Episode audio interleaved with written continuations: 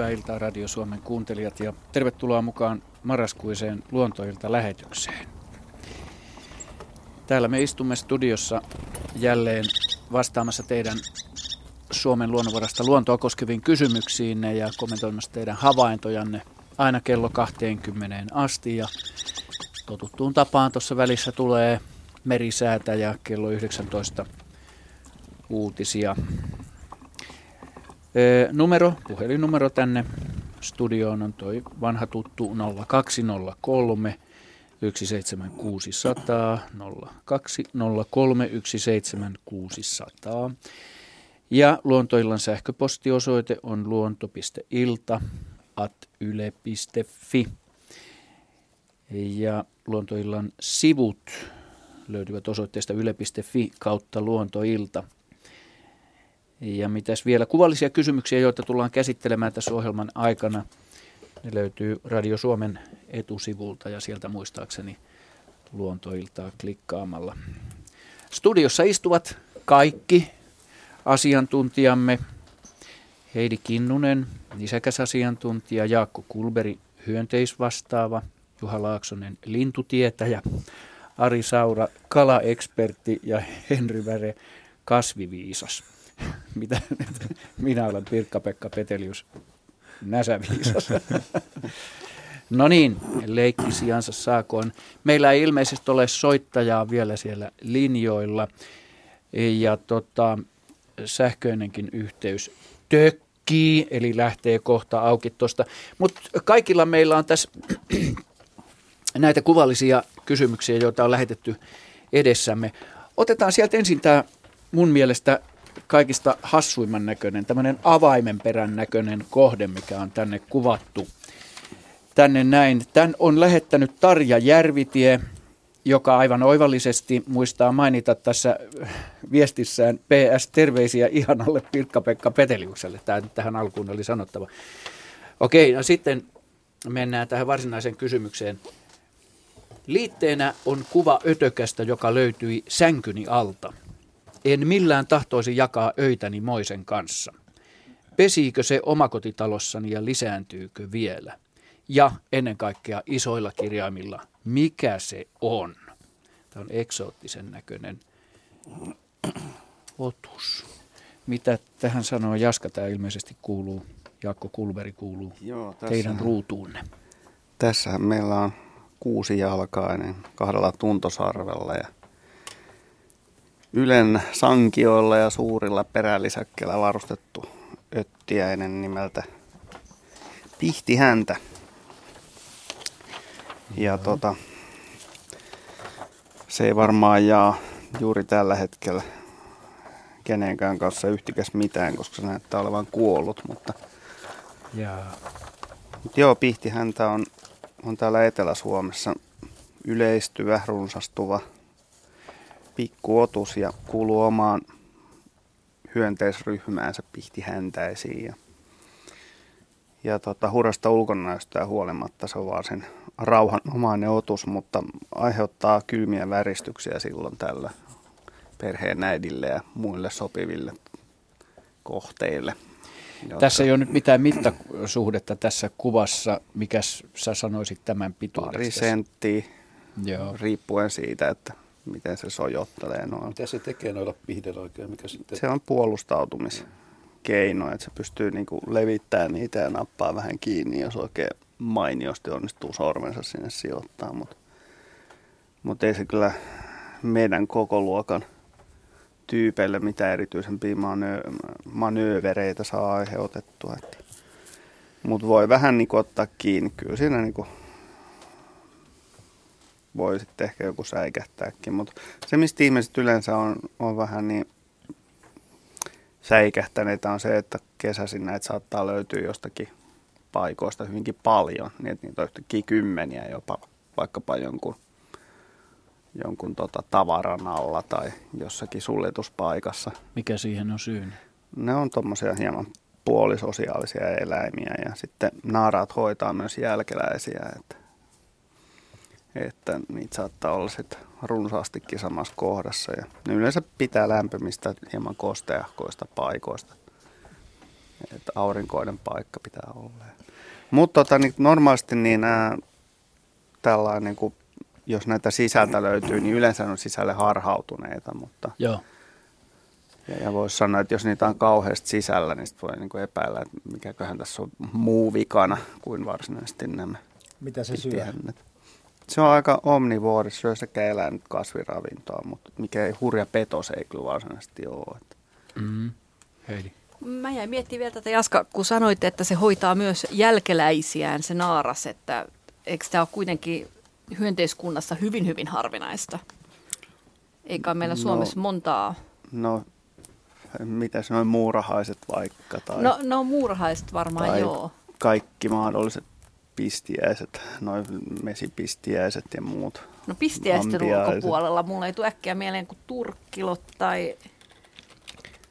Turkkilot on yksi porukka, mitäköhän niitä nyt muita olisi vielä. Mutta jos niin ajatellaan kaikkia hyönteisryhmiä, niin toki, toki on, näin on, että, että aika harvoissa hyönteisryhmissä tätä esiintyy. Ja kyllä se tekee sen musta tietyllä tapaa sympaattiseksi, Niin kyllä hän on hyvä äiti, joo. Ei siinä. vaikka onkin vähän jyrkän näköinen. Mutta No, kukapa ei lapsiaan puolustaisi. Pirtti Hirmu-versio sitten. Okei. No niin, hyvät Radio Suomen kuuntelijat ja Luontoillan ystävät, voitte löytää tämän kuvan siis sähköisiltä sivuilta Radio Suomen etusivuilta. Sieltä Luontoillan kautta löytyy tämä. Tämä, tämä ei ole pihtihännän ääntä. Ei ole, eikä se ole myöskään seuraava soittaja, joka meillä on linjoilla. Otetaan seuraava soittaja mukaan lähetykseen. Jyväskylästä tulee soitto ja Hessu Heinonen on linjoilla. Olenko oikeassa? Hyvää iltaa. Kuulolla olen. Hyvä, kiitos. Tervetuloa Joo. mukaan lähetykseen. Mitä haluat kysyä? No, tää, nämä havainnot sijoittuu tuonne Laukaaseen, eli Kuusveen rantamaisemiin.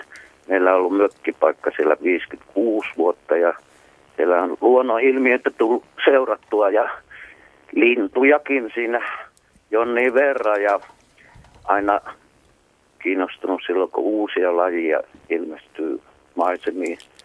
1992 tuli ruskosuohaukka ja kaulushaikara samana kesänä ja ne on nyt vakituisia pesiä siellä. Mutta nyt 2010-luvulla niin kiinnitin ensin huomiota semmoiseen, tuossa oli äsken rätinää ääntä, mutta paljon rumempaa ääneen semmoiseen rääkäsyyn, mikä kuuluu sinne niemen takaa ranta, ranta tuota tiheiköstä ja sillä kertaa en nähnyt lintua. Seuraavan kerran näin erittäin kaukaa järveen lentävän suuren linnun.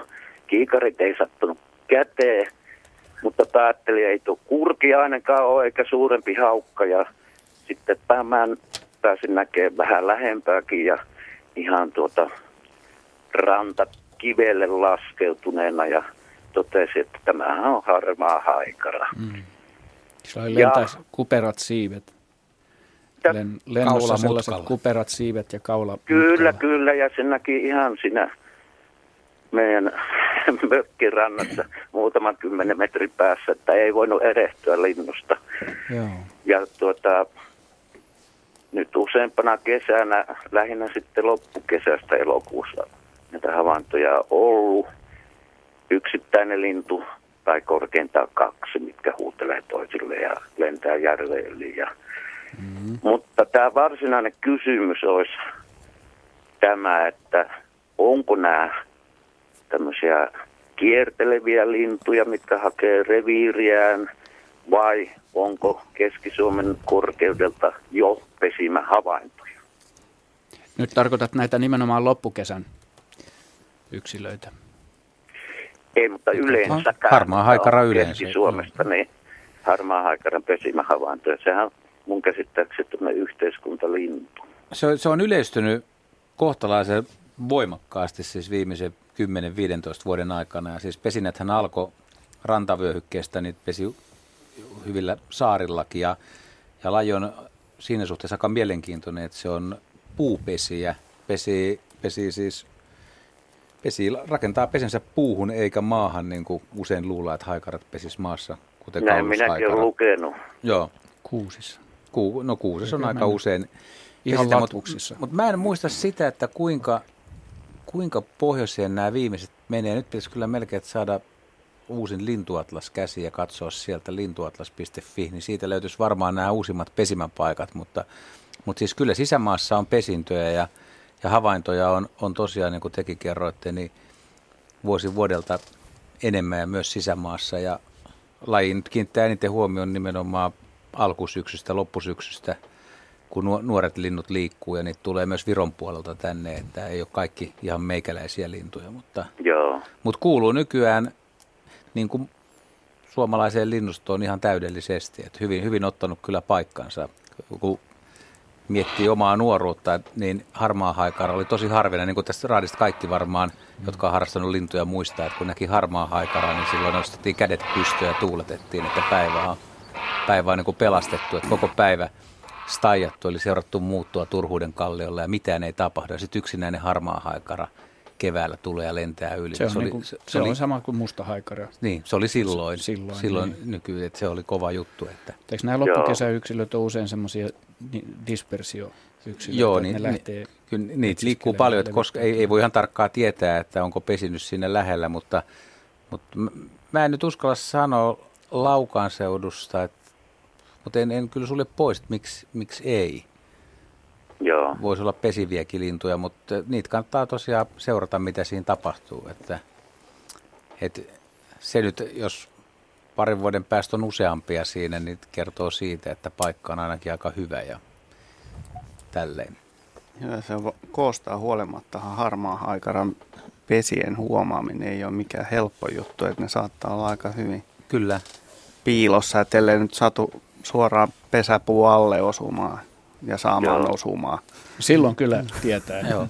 Ja ne on siinä alkuvaiheessa niin aika, aika arkoja tai hiljaisia, että sitä pesintää ei tosiaan niin kuin huomaa. Sitten siinä vaiheessa, kun poikaset on pesässä ja ääntelee, sieltä kuuluu, kuuluu tota ihmeellistä kähinää ja äyskähdyksiä. Että tota, tuossa on aika, aika helppo paikka, että jos joku menee Ahvenanmaalle vaikka retkelle eikä ole mitään tekemistä Maariahaminassa, kun toiset soppailee, niin siinä on, siinä on salt, Mökkelönkö alue se on, niin siinä on aika kiva metsikko suoraan tätä satamaa, sataman toisella puolella, niin siinä pääsee kuulee niitä ääniä, siinä pesii paljon Nyt kun harmaa lähdettiin pesintävinkkejä antamaan, niin Baarosundissa Mörholmenilta löytyy kans.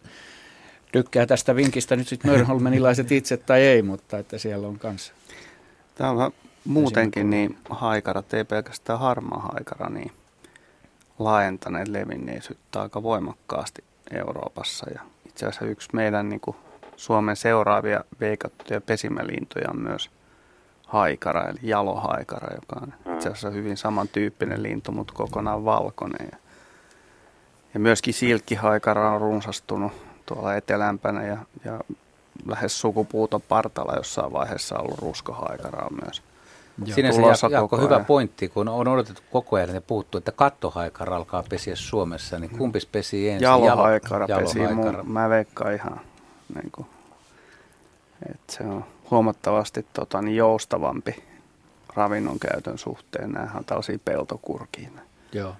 Mutta hyvä, mennään näin haikara Katto kerrallaan ja, ja nautitaan harmaa haikarasta laukaalla nyt ensin. No ja kiittelen ja seurataan tilannetta ensi kesänä taas. Kivoja retkiä.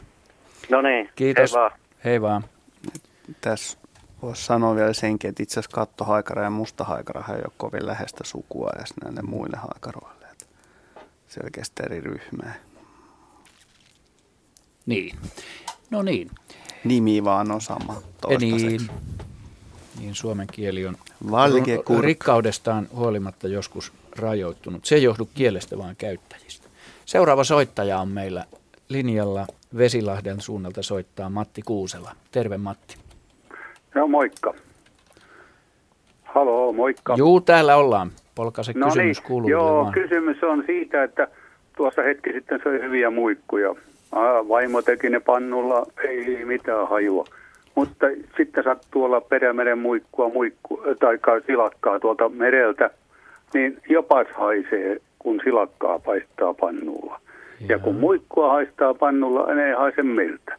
No, min- minä niin kuin kysyisin, että mistä tämä hajuero johtuu, koska ei nuo tatuoidut kokit kuitenkaan siihen mitään osaa vastata, vaan, vaan antakaa sitä luontoihmiset siihen vastaus. Eli minkä tähden muikku pannulla ei haise, mutta silakkapannulla haisee? Tatuoimaton kalamestari vastaa. Heitit aika pahan, Saura. Pahan kysymyksen tähän kyllä. Missä paistoitteko samas, samoilla, samoilla, tuota, Samoilla voitehilla? Niin. Samat voit ja ru- ruisjauhot ja pannut, ei siinä mitään juu. Että tää, on, tämähän on kerrostalo-ongelma, ei tämmöisessä oma, omakotitalossa.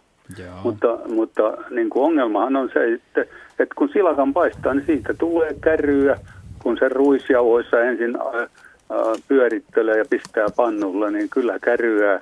Ja kun muikun laittaa, niin ei. Ja kysymykseni on vähän mietin, että onko näiden kalojen rasvuissa jotain eroja.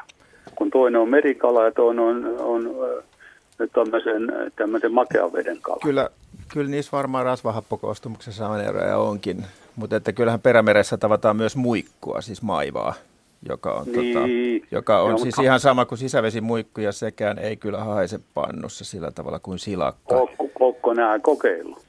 Siis maivaa. Niin. Olen syönyt maivaa, joo. Niin, mutta pannussa kai se, no joo, okei, Joo. joo. joo. Mutta mielenkiintoinen, mä, mä niin kuin, Mutta siis- kokot, ei, tähän osaa antaa En, mitään. en, ei nyt osu- osaa tatuoimaton kalatutkijakas sanoa siihen sen kummempaa muuta kuin, että kaikilla kaloilla on kyllä jonkinnäköinen ominaishaju ja esimerkiksi siian, lohen, taimenen, ehkä kuhanahvenen, silakan pystyy tunnistamaan kyllä pelkästään hajustakin. Kuoreesta nyt puhumattakaan, joka tuoksuu tai haisee tuoreelta kurkulta, jos, jos Joo. oikein ollaan. Että sillä on erittäin voimakas ominaishaju. Se johtuu tietenkin sen lihan valkuaisten ja rasvojen koostumuksesta, mutta en osaa kyllä mitenkään sanoa, että mitkä yhdisteet aiheuttaa just täs, tämän niin sanotun silakan hajun. Mutta on kuore vähän juukelin hyvää. On, ku, sitten kun kuoreen paista, sehän tuoreena tuoksuu, mutta sitten kun mm. Kuore on paistettu, niin se tuoksu häviää siitä, eli se haihtuu sen paistamisen myötä. Mutta silakassahan ei tapahdu tämmöistä, että se paistettu silakkakin haisee edelleen paistetulle silakalle. Joo, veljet, kuore, kuore on sitten taas asia erikseen. Kyllä, kyllä. Parempaa, parempaa mm. ei olekaan kuin paistettu kuore. Ei, mutta Joo, että joo, tuore joo. kuore on aika voimakkaan hajun ja saattaa No ei sitä, sitä, sitä. sitä. sitä ei syö kissakaan, juu, näin. Joo, mä syön. No, mutta mitä, mi, mistähän se mahtaa? No, mutta jäipä se teiltäkin, eipä nuo kokitkaan tienneet, Joo. eivät tienneet sitten tekään, että mistä se samalla tavoin, samalla tehtynä, niin silakka haisee, mutta muikku ei. No, niin kuin arvailin, niin niillä on erilainen se koostumus liha, lihan valkuaisissa ja geeneistä. rasva. Rasva No. varmasti geeneissä. No siitä yliopisto meille tutkimista vaan. Jep. Otetaan tämmöiseksi pieneksi laiskan lä- läksyksikin tämä. Että Mä kyllä epäilen, mistä- että hajuasioita on ylipäänsä tutkittu aika vähän. Niin. Ja kun ihmisen haju on muutenkin tämmöinen vähän vajaavainen, niin... Niin hajuaisti. niin. Kyllä, kyllä, Niin. mutta jotkut aineyhdisteethän sen aiheuttaa sen hajun Kyllä, kyllä. tuntemuksen, mutta että mitä ne nyt sitten on, niin en osaa nyt ihan suoralta kädeltä sanoa. No mutta mielenkiintoinen kysymys. Tutkitaan asiaa. Joo, kiitos kysymyksestä ja hyvää syksyn jatkoa. Sen verran tuohon voi tietysti jatkaa, että eri ihmiset myöskin tuntee hajut eri lailla, että ihmiset eivät haista asioita samalla lailla, että siinä on yksilöllisiä eroja aika paljonkin. Näinpä ja tiedetään, että osa näistä eroista on vahvasti geneettisiä. Joo. Kyllä, kyllä, mutta jos kerrostalohuoneistossa paistetaan silakkaa, niin kyllä sen kaikki kerrostalossa asuvat haistaa. tietävät, että sitä tehdään. Kyllä se näin on. Okei. Öö, kuuntelette luontoiltaa. Puhelinnumero tänne on 0203 17600. Ja mennään vaan seuraavaan soittajaan suoraan. Arno Järvinen, olenko oikeassa? Hämeenlinnasta soittelet. Hyvää. Kyllä vaan. Ja Piti oikein lähteä tänne ulos ihmettelemään hienoa ilmaa tällä Rivarikylän luolajassa. Eli kysymys pihlajan marjasta ja pihlajasta itsestään. Eli minkä takia toisessa pihlajassa niin marjat mustuu ihan täysin ja toisessa pihlajassa ne on täysin syömäkelpoisia. Ja sitten tämän maiseman pihlajat on kaikki jollakin tavalla vaurioitunut juuresta lähtien, ne alkaa niin repsahtaa, eli kuoret lähtee, ne mustuu ja tummii, tummuu. Ja yksi pihlaaja jo tuntuu, että kaatuuko vai eikö se kaadu. Tämä on tässä raitin pihlaajissa, niin kaikilla, semmoinen parisataa metriä pitkä raitti, niin tota, kaikki on vaurioitunut. Onko niiden kasvupaikka ihan samanlainen? Kasvupaikka on tämmöinen kyläraitti, tai sora, sorakylän raitti, ja tota, se on ihan tämmöistä nurmikkoa ja kaikilla on suurin piirtein sama kasvupaikka. Joo. Henkka näyttää mietiskeleväiseltä, Joo. eli Henry. Mitä, mitäs toi, onko siinä tehty mitään toimenpiteitä, mikä olisi voinut vaurioittaa juuristoa tai sellaista, vaikka se paikka saanut kuitenkin olla ihan rauhassa? No mä oon täällä kuusi ja puoli vuotta asunut ja tota, ei mun nähdäkseni mitään, mitä tuossa on raittia talvella aurataan, mutta tota, ei se voi kaikkia puita vaurioittaa. Ja kun ne on ihan järjestään, niin tota, yhdessä piilojassa jopa pari metriä, niin tota, kuoret poistuu ja rupeaa oksakki jo menemään pilalle. Joo. Sitten tuo kaikki viittaa kuitenkin vahvasti siihen, että siinä on sienitauti tai jokin tauti. Voi olla bakteeritautikin, mutta todennäköisemmin aina sienitauti, mikä on sitten kyllä iskenyt massiivisesti koko rivistöön kertaheitolla. Just. Ja se, jos kerran puu ulkoisesti kärsii marjattumua ja muuta sellaista, niin silloin ne on huonossa hapessa ilman muuta. Suomeen on nyt leviämässä ja levinnyt erilaisiakin kasvitauteja. Osa iskee ainoastaan taimiin, osa vikuttaa vanhempia puita, mutta ne on yleistymään päin. Semmoinen, Joo. semmoinen sienitauti kuin taimipolte leviää Suomeen, mutta se ei iske aikuisiin puihin, vaan se vaurioittaa nuoria taimia, omenapuita ja muita sellaisia. Mutta tämä ilmaston lämpeneminen tuo meille myöskin sitten ongelmia, että kaikki, kaikki ne tahot, jotka siunaa onnellisuudestaan tätä ilmaston lämpenemistä, niin eivät tuo ajatelleeksi sitä, että tästä tulee sitten myöskin näitä ikäviä tulokkaita Suomeen ja, ja, ja sienitaudit on yksi, yksi näistä oireista, ongelmista ja tietysti hyönteismaailmastakin voi tulla ongelmallisia tapauksia Suomeen, mutta tästä, Joo. mutta tässä tapauksessa melko varmasti siinä on sienitauti. Monet maaperän sienet leviää maaperän kautta veden mukana ja sen takia mä kysynkin, että onko siinä tehty mitään maankaivua tai muuta sellaista, että se selittää se helpommin. Mutta Ei ole mun ei. mutta sienethän leviää tietysti ilmateitse yhtä lailla, Joo. koska itiöt, itiöt menee ilmassa ja tuulen mukana pitkiä matkoja. Ja, ja sitten on tietysti myöskin ajateltavissa niin, että jos se on suurin piirtein samanikäinen yhtenäinen pihla ja rivistö, niin se saattaa olla hyvinkin hyvin niin kuin kapeaa geneettistä kantaa. Ja pihla ja yksilöthän vaihtelee taudin kestävyydeltä, niin kuin kaikki yksilöt vaihtelee taudin kestävyydeltä. Jos on sama pihla ja kantaa, ja s- joka sattuu sikäläisittäin ikävästi olemaan taudin altis, niin se selittäisi myöskin sen osittain, että miksi kaikki menee kerta heitolla. Että, Joo, saman, saman kokoisia pihlajia melkein Joo. kaikki on, niin kyllä. joo, mutta monasti tämmöiset taimierät on niin kasvatettu aika kapelta pohjalta. Joo. Minä olen kovasti tyytyväinen vastaukseen ja jatkan tätä ilmaston ihailemista täällä terassin ulkopuolella. Kiva, kiitos. No niin. Kiva syksyn jatkoa. Joo, moi moi. Samoin, hei.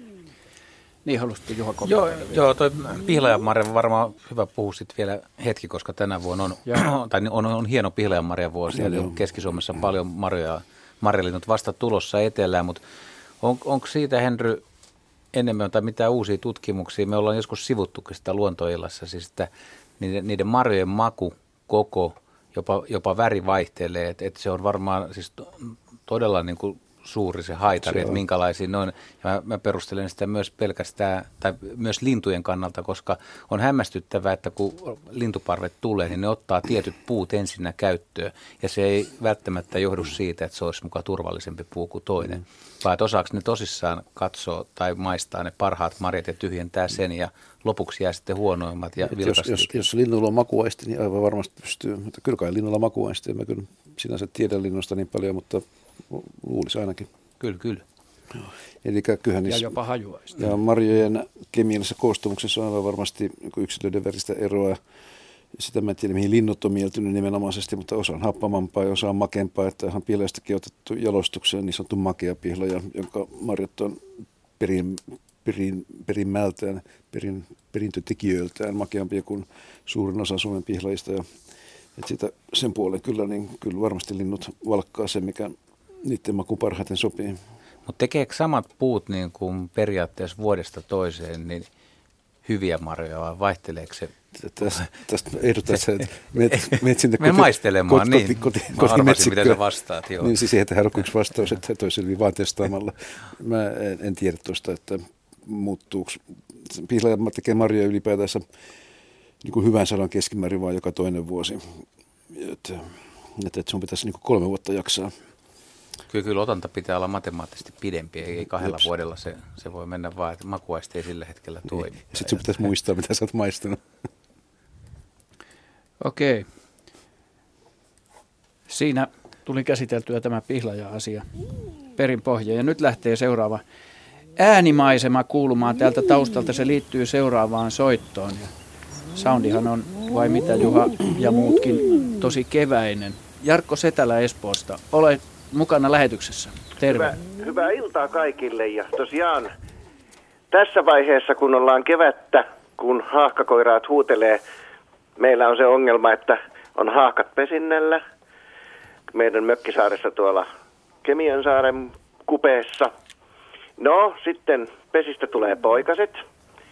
Ja niin kuin mun vanhemmat sitä kuvasi sitä, mitä sitten tapahtui, niin se meni vähän näin, että oli ensin kymmenen, pientä, pientä, pientä. Ja sitten kun kesä eteni, jäljellä oli vain yksi. Eli mihin katosivat haahkan poikaset? Ne pääsi siis niin kuin pesistä, eli siellä ei häirinyt ei omat koirat eikä vieraat varikset.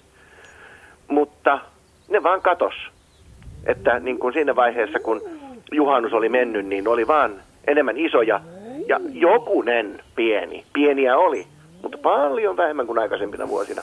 Näin on minulle kerrottu ja mä jäin sitä miettimään, että oliko se toi alku kylmä kesä, kylmä alkukesä vai mikä se oli, joka tuhosi suuren osan, en voi sanoa suurimman, mutta suuren osan Kemiönsaaren alueen haakkapoikueista, tai ainakin sen meidän Mökkilahden.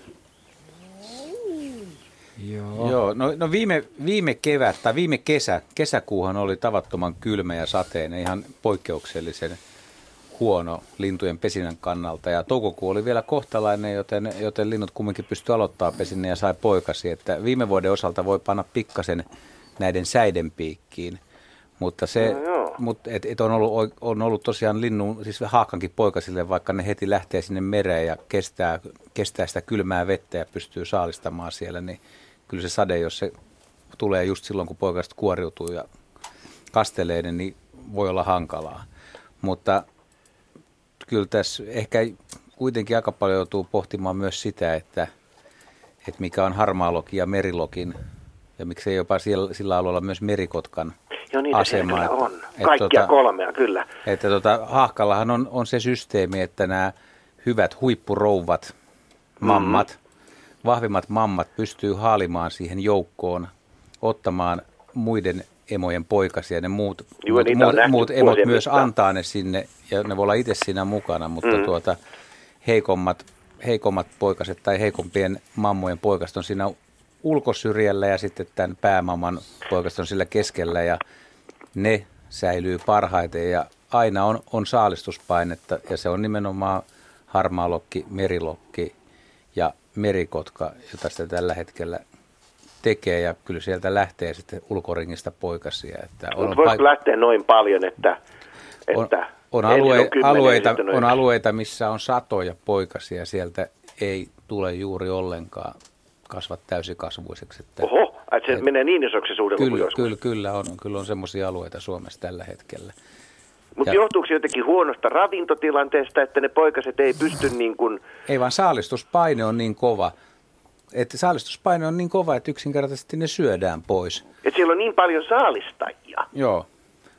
Mutta no, siis, mutta, mutta kyllä te olette, te olette ihan koska... oikeassa siinä, kun te sanoitte, että, että, että löytyykö ravintoa, että kyllä, kyllä pitää löytyä myös oikeanlaista ravintoa ja tässä on semmoinen jännä tulevaisuuden skenaario, että, että tietyillä alueilla, missä on kova saalistuspaine hahkojen poikasille, niin jos nämä emot oppis vaikka luottamaan ihmisiä toisine sisäsaaristojen ja laitureiden satamien lähelle, niin ne ehkä selviää tältä saalistuspaineelta, mutta siltä alueelta välttämättä ei löydy taas poikasille pientä äyriäistä, äyriäistä ja ötökkää ravinnokset. Niin, se on niin. sitten summa summarum, että, että vaikeuksia on joka tapauksessa.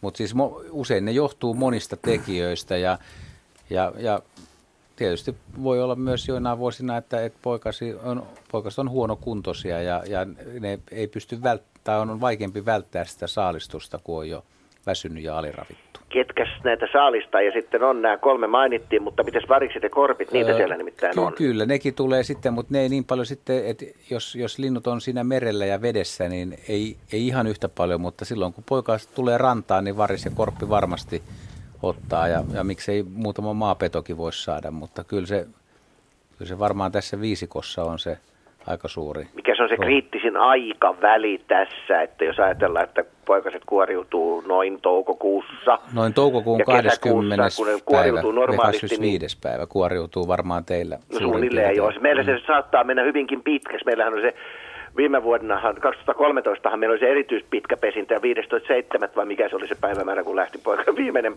mutta tota, ei yleensä siis ne lähtee siinä niin kuin toukokuun, kesäkuun aikana, että juhannukselta on pesät tyhjät, niin että koirat voi päästää irti. Mutta tota, ähm, mutta tota, äh, niin mä mietin sitä, että mikä se on se kriittisin vaihe, jos ajetaan äh, kuinka monta viikkoa, vai voiko ne ihan isoinakin joutua suihin? No sanotaan, että sitten kun on jo kolme, kolme neljä viikkoisia, niin ei ehkä enää joudu samalla lailla petojen saaliiksi, mutta mut edelleen ne voi olla herkkiä sille, että ei löydy sopivaa ravintoa ja riittävästi. Onko siitä ollut viitteitä, että ravintoa ei löydy nyt On, tuolta kyllä- alueelta? kyllä- no en mä tiedä, onko just sillä alueella, mutta kyllä siitä on viitteitä, että ravinto on huono laatusta tai sitä on liian vähän. Joo, mäkin olisin sanonut, että kolme viikkoa on semmoinen niin kuin minimi.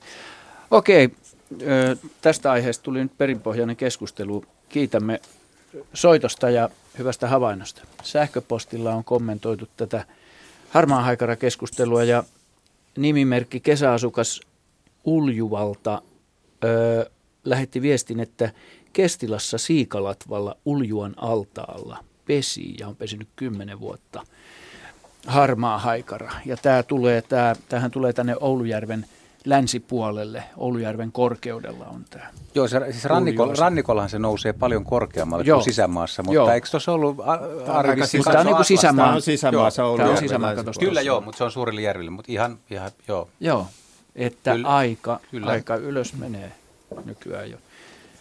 Ja sitten Neuvosen Aleksi toi tähän vielä kommentin tuolta tarkkaamon puolelta. Kauko Hyvärinen Myrskylästä kommentoi tätä mm, silakan hajua, vanha konsti kastella ensin maidolla. Ei haise enää paistettaessa. Ei toimi muikkuun. Jaha, sitähän voi itse kukin kokeilla. Tämä on mulle ainakin uusi neuvo.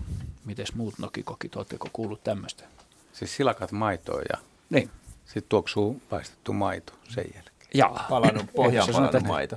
Ei haise enää, tässä sanotaan, ei tässä tuoksusta mitään puhuttu. Mutta Ja mikä- kiitos ne vinkistä. kermalla. Niin. Ja mikäs vika siinä silakahajussa on?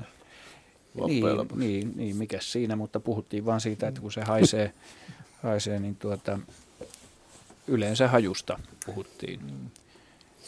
En mä lähde, jaksa lähteä ruotimaan sitä tässä sen enempää.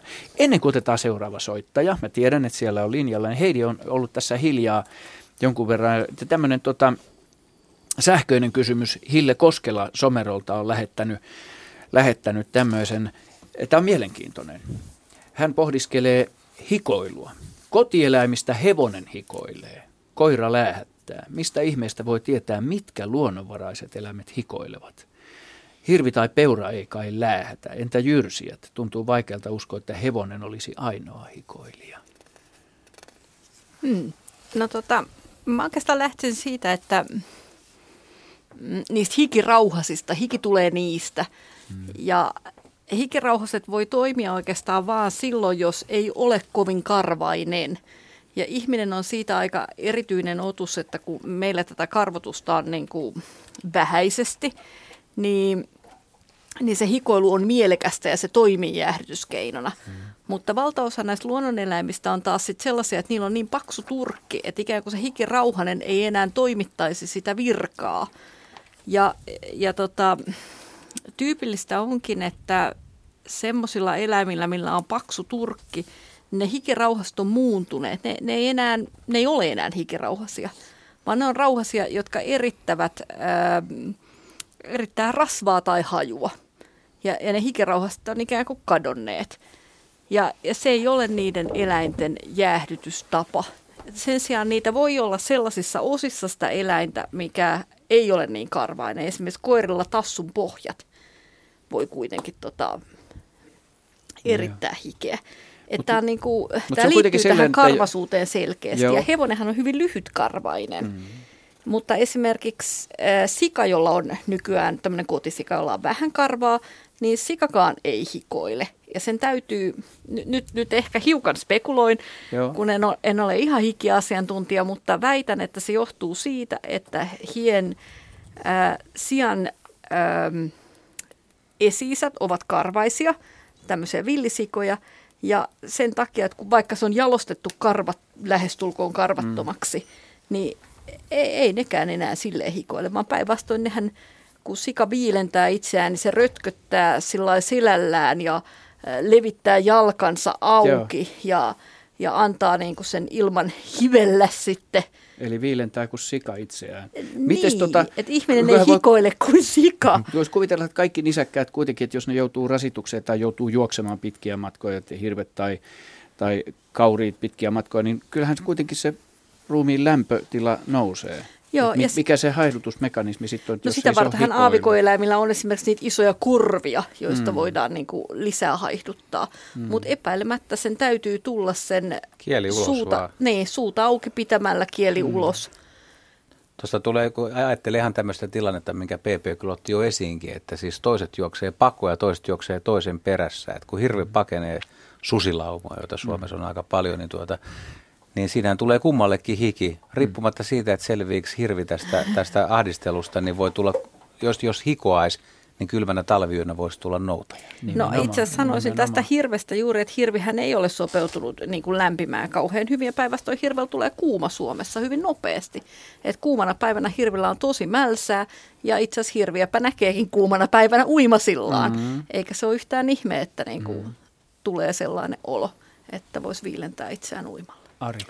Niin tästä tuli mieleen, että hikihän on yleensä, vaikka se koostuu siis, siinähän voi olla jotakin klorideja, fosfaatteja, ehkä maitohappoa, mitä siinä nyt sitten onkaan, Val- valkuaisaita, mm. virtsa-aineita. Se on väritöntä yleensä, mutta tulipa mieleen, että virtahevon hiki on, pun- hiki on mm. punaista. Mm. Joo, aivan erityinen aivan, ominaisuus. Aivan. Joo, joo. Tämähän koskee läheltä meitä Suomen varasen, Kyllä, Suomen läheltä liippas. Otuksia. Joo, mutta, mutta ole hyvä, kerro tuosta vähän lisää. no virtahevoshan niin. välttävätkin tätä hikoilua makoilemalla sitten siellä virrassa. Kyllä, kyllä. Ja, ja se, on, vedessä, se on niillä tehokas jäähdytysjärjestelmä ja virtahevo tulee niin Itse asiassa ne, va- nehän vaatii sitä, sitä vedessäoloa keskipäivällä. Totta kai. Muuten käy kuolema. Totta kai. No se virtahevoista. Joo. Ja se tästä kysymyksestä. Kiitos. Mutta kun ilmasto lämpenee, niin eihän sitä tiedä, vaikka se olisi kohta meidän luonnonvarainen minä, eläin. Minä en lähde. Kuin, kuinka korkealle se voi levitä? Onko meillä, Oulu, meillä olisi hyvät, Oulu, me, meillä olisi hyvät vedet. Vesistöt olisi. Oulujärvelle. No niin. Muistaakseni historiassa Välimeren alueella asti ollut. Kyllä, joo, kyllä. Okay. Joo, joo, ja on ollut joo. kyllä näillä pienillä saarilla ollut jotain minivirta. Niin ollut, Vai oliko ne vaan? Oli ne minivirta, Kreetalla ja näillä. Joo. Nyt järjestystä huoneeseen. Okei, hyvät kuuntelijat, meillä on tässä vielä kahdeksan minuuttia vajaat sellaiset merisäähän. Me ehditään ottaa ainakin seuraava soittaja vielä mukaan lähetykseen. Kauko Hämäläinen Hämeenlinnasta. Oletko vielä siellä linjoilla? No täällä ollaan. Ehtoota vaan. Kiva juttu. Ehtoota. Mitä haluat kysyä? No tota, tässä on semmoinen ihmeellisyys. Meidän tuo juniori löysi tuossa yläkerran port, portakon seinästä vihreän hämähäkin. Tuossa vähän toista viikkoa sitten. Ihmetelty, että mistä, mistä tämmöinen ötökkä on tullut. Semmoinen keskivihreä väriltään ja kahdeksan raajanen ja noin kymmenen, sen, kymmenen, kymmenen milliä pitkä vartalo sille. Semmonen. Eksoottisen kauniin vihreä. Niin. Mm. Kyllä. Ja ikinä en ole semmoista nähnyt eikä tuntuu, että ei kukaan muu. Eihän tuo Jaska vissiin kauhean harvinainen kuitenkaan ole. Ei, ja täällä on vähän tylsä nimi nyt, kun sitä kutsutaan viherhämähäkiksi. Että, että tota, niin, se on semmoinen laji, joka aika usein löytyy sisätiloista. Ja Mm, hämähäkithän silloin, kun eivät saa saalista, elävät pyhällä hengellä suunnilleen, niin mm, ne pystyy olemaan pitkiä aikoja syömättä, niin, niin tota, ne pärjää aika, hy, aika hyvin. Mä oon ymmärtänyt, että niitä on ihan ympäri vuoden havaittu sisätiloissa. Mm. Ja, mutta kyllä niitä on meidän luonnossammekin, että, Joo. että se on Mm. tämmöinen sopeutuva laji. Ja aika Joo. laajalle levinnyt Euroopassa, että, mm, mutta, mutta toki enemmän eteläinen kuin pohjoinen. joo, joo. Ei vaan olisi, ei vaan olisi aikaisemmin sattunut semmoista kuhraliitto. Joo, no ei se, mikään, ei se mikään kauhean runsas laji ole. Et Mm. Ne on yleensä aina ihan yksittäisiä yksilöitä, mitä ihmiset Joo. on ilmoitellut. Että Joo, muita, on. muita lajeja, kuten huonehämähäkkiä ja tämmöisiä, niistä tulee, tai ne on aika itsestäänselvyyksiä. Niin kuin, että, mm, joo, se on vähän tosiaan niin se väri rupesi ihmetyttämään siinä. Joo. Joo, ei siinä mitään, että se on tuolla tallessa, mutta en tiedä vissiin las- laskettavaa menemään. Miten se Jaska voisi saada pysymään sisällä viihtymään paremmin? Kannattaako se laittaa kukkien joukkoon ja an, mitä sille voisi antaa, jotta se pärjäisi? no, Antaa sen kutoa verkkoja ja tota, niin itse asiassa näillä tota, niin, hämähäkeillä on kyllä ruokaa sisätiloissakin, että ei se mitään. Ja kuten sanottu, ne voi olla pitkän aikaa syömättä ja varsinkin näin talvella, kun kuitenkin ikkunan pielet ja tuommoiset on vähän viileämpiä. Ja se aina unohdetaan, että hyönteiset on tosiaan vaihtolämpöisiä, että, että kun safkaa ja lämpöä on vähän, niin ei ne paljon tarvikkaa.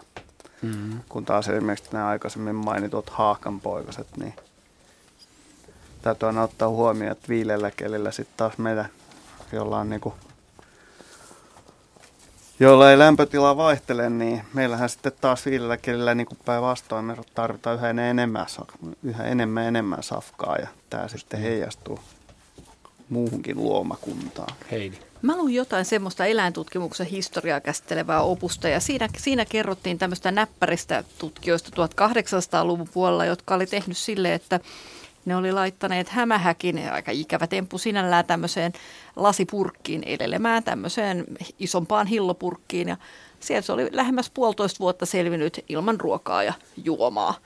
Ja tuntui kyllä aika ikävältä tempulta, mutta ilmeisesti ilma riitti ja, ja ei ruokaakaan tarvinnut. Aika hurjaa. Joo, mä oon tehnyt sen Aika viime hurjaa. vuosituhannella myös, että tämä ihan saman kokee pu- puoli vahingossa. Kaksi vuotta oli syömättä eräs ruskohämähäkki purkissaan ja sitten piti kokeilla oikeasti elävällä saalilla, että vieläkö toi kyhjöttävä elukka on hengissä ja salaman nopeasti otti ja telotti torakan, jonka mä pudotin sille. No kyllä kahden vuoden jälkeen tietysti oli jo nälkä.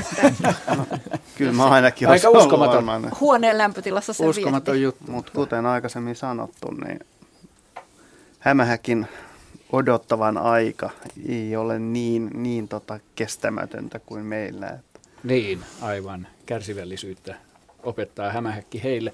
Meillä on kolme minuuttia aikaa ennen merisäätä. Ehditään ottaa ainakin seuraava soittaja kysymys ja katsotaan sitten kuinka paljon ehditään vastata. Että todennäköisesti sitten merisään jälkeen vastataan loput, mitä ei ehditä. Leena Hakliin Vantaalta, hyvää iltaa. Tervetuloa mukaan lähetykseen. Kiitos iltaa iltaa. Ja mun kysymykseni ko- koskee, kun mökki on tuolla Pohjois-Valkealassa pienen Varpasenjärven rannalla ja tänä kesänä olen kaksi kertaa törmännyt minkkiin ihan silmätysten. Ensimmäinen kerta oli toukokuussa, muistaisin toukokuussa, kun se toi kolmea poikastaan meidän polkuja pitkin.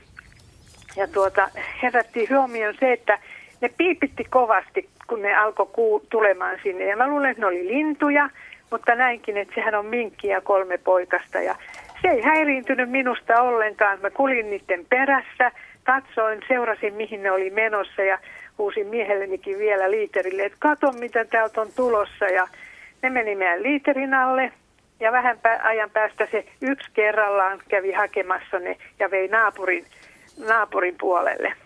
Ja toinen kerta oli nyt syyskuussa, kun istuskelin siellä meidän puuseessa ja ovi auki ja se tulikin samaa polkua pitkin, mutta sin, niin kuin takaisinpäin sitten syyskuussa ja yksinään. Ja se tuli ihan siihen alarapun eteen, pakko tömistellä jalkoja, että älä tuu sisälle. Ja se kääntyi ja meni sinne talon taakse. Ja tuota hetken päästä se tuli uudestaan alarapulle ja katsoi minua taas. Ja taas minun oli pakko tömistä ja sitten se meni eikä sitä sen jälkeen näkynyt. Mun kysymys on, että onko nämä nyt ihan vakituisia ystäviä vai, vai, vai mi, miten voi minkki olla näin, näin kesy? Se on mun kysymys. Hyvä, kiitos kivasta kysymyksestä ja hyvää syksyn jatkoa. Me otetaan sut pois linjoilta. Vastausaikaa on ennen merisäätä sen verran vähän, että meillä on tässä 40 sekuntia, puolisen minuuttia, että Heidihän voi tietysti aloittaa tätä vastausta. Mutta jatketaan sitten merisään jälkeen loppuun. Ei, kyllä mä sanoisin, että tarina on tosi hauska ja mielenkiintoinen ja tota, jätetään se kommentti siihen merisään jälkeen. Todetaan vaan, että erikoinen sattumus erittäin erikoinen. No niin, hyvät kuuntelijat, kuuntelette luontoiltaa ja meillä tulee tähän väliin merisää noin viisi minuuttia ja sitten jatketaan viiden minuutin ajan merisään jälkeen ennen kello 19 uutisia ja urheilua. Tervetuloa silloin mukaan jatkamaan lähetystä.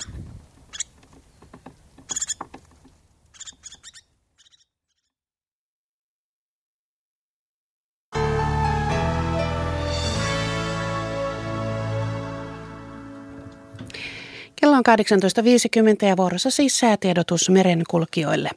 Korkeapaine vahvistuu Pohjois-Skandinaviaan odotettavissa huomisiltaan asti. Suomenlahti, Pohjois-Itämeri, Ahvenanmeri, Saaristomeri ja Selkämeren eteläosa voimistuvaa itään kääntyvää tuulta yöllä 6-10 metriä sekunnissa, aamupäivästä alkaen 8-12 metriä sekunnissa. Iltaa kohti Pohjois-Itämerellä vielä vähän voimistuvaa tuulta, paikoin utua. Selkämeren pohjoisosa ja merenkurkku, idän ja koillisen välistä tuulta 6-10 metriä sekunnissa, enimmäkseen hyvä näkyvyys. Perämeri koillisen puolesta tuulta 4-8 metriä sekunnissa, huomenna iltapäivällä itään kääntyvää tuulta, enimmäkseen hyvä näkyvyys. Saimaa pohjoisen ja koillisen välille kääntyvää tuulta 2-6 metriä sekunnissa. Paikoin utua tai sumua, paikoin vähän lumisadetta. Odotettavissa torstai-illasta perjantai-iltaan Suomenlahti, Pohjois-Itämeri, Ahvenanmeri, Saaristomeri ja Etel- Selkämeri, etelän ja idän välistä tuulta alle 14 metriä sekunnissa. Suomenlahden länsiosassa ja Pohjois-Itämerellä aluksi kuitenkin kovan tulen todennäköisyys on 60 prosenttia. Merenkurkku ja perämeri, etelän puoleista tuulta alle 10 metriä sekunnissa. Säärannikkoasemilla tänään kello 17. Haapasaaren lämpötila plus 6 astetta, pohjoistuulta 3 metriä sekunnissa, pilvistä näkyvyys 40 kilometriä. Kotka-Rankki plus 6, Pohjoisluode 2, Orrengrund plus 6, Pohjoinen 4. Emäsalo plus 5, Pohjoinen 4, Kalvodagrund plus 6, Itäkoillinen 5. Eestiluodon tuulitieto Pohjoinen 2. Harmaja plus 7, Koillinen 2, Pilvistä 35, Mäkiluoto plus 7, Itäkoillinen 4. Bokashar plus 6, Pohjoiskoillinen 3, Pilvistä 22, Jusserö plus 5, Pohjoiskoillinen 4, Pilvistä 15. Hangon Tulliniemi plus 5, Itäkoillinen 4, Ryssärö plus 5, Itäkoillinen 5. Venö plus 4, Itäkoillinen 3, Yyttö plus 6, Itä 7, Utua 5. Bookshare plus 8, Koillinen 5, Ristna plus 6, Koillinen 2, Utua 4. Gotska Sandön plus 8, Itä 7, 11, Rajakari plus 4, Itäkoillinen 4, Fagerholm plus 5, Itäkoillinen 2, Kumlinge plus 5, itäkoillinen 3, pilvistä 24. Nyham plus 6, itäkoillinen 5, pilvistä yli 50. Märket plus 6, koillinen 5, Isokari plus 4, itä 6, utua 5. Kylmäpihlaja plus 6, koillinen 4, pilvistä 30. Tahkoluoto plus 4, pohjoiskoillinen 4, pilvistä 18. Selgrund plus 1, koillinen 3, pilvistä 17. Bredskäret plus 2, koillinen 3. Strömmingsbodan plus 3, itäkoillinen 7. Valassaaret plus 2, koillinen 6. Tankkar 0, itäkoillinen 4. Öö, ulkokalla 0, koillinen 7. Nahkiainen miinus 1, koillinen 6. Raahe miinus 2, itäkoillinen 3, 20. Oulun Vihreäsaari miinus 2, pohjoinen 2, 15. Marjaniemi miinus 2, koillinen 5, melkein selkeää 28. Kemi 1 miinus 3, pohjoiskoillinen 5 ja ajoksen lämpötila miinus 3 astetta, tuuli pohjoiskoillisesta 3 metriä sekunnissa, pilvistä näkyvyys 10 kilometriä. Meriveden korkeus tänään kello 17. Kemi miinus 22 senttimetriä, Oulu miinus 20, Raahe miinus 21. Anteeksi. Pietarsaari miinus 16, Vaasa miinus 15, Kaskinen miinus 15, Mäntyluoto ja Rauma miinus 13, Turku miinus 17, Föglö miinus 13, Hanko miinus 18, Helsinki miinus 21 ja Hamina miinus 22 senttimetriä. Ja Alkon korkeus Pohjois-Itämerellä tänään kello 16 oli 0,6 met- 0,3 metriä. Ja vielä liikennetiedote.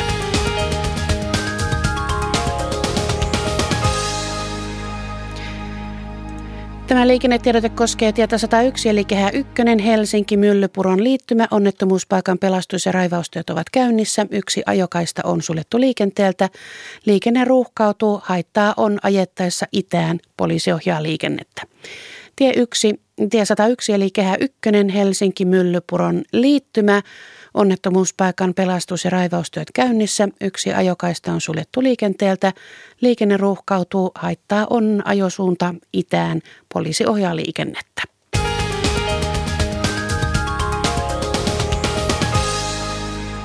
Ja nyt jatkuu luontoilta. Näin todella tapahtuu, hyvät Radio Suomen kuuntelijat, vielä vajaan neljän minuutin ajan tässä ennen kello 19 uutisia. Meillä jäi kesken tuossa toi Leena Hakliinin hieno havainto. Ja liittyykö siihen nyt kysymystä vielä sitten näistä minkeistä? No, no liittyy ehkä sikäli, että, että hän oli nähnyt siis minkin kuljettavan poikasia eh, alkukesällä. Ja, ja, ja se on ihan tyypillistä sikäli, että tota, minkki synnyttää ne johonkin päiväpiiloonsa ja, ja tyypillistä on se, että sillä naaralla on oma reviiri.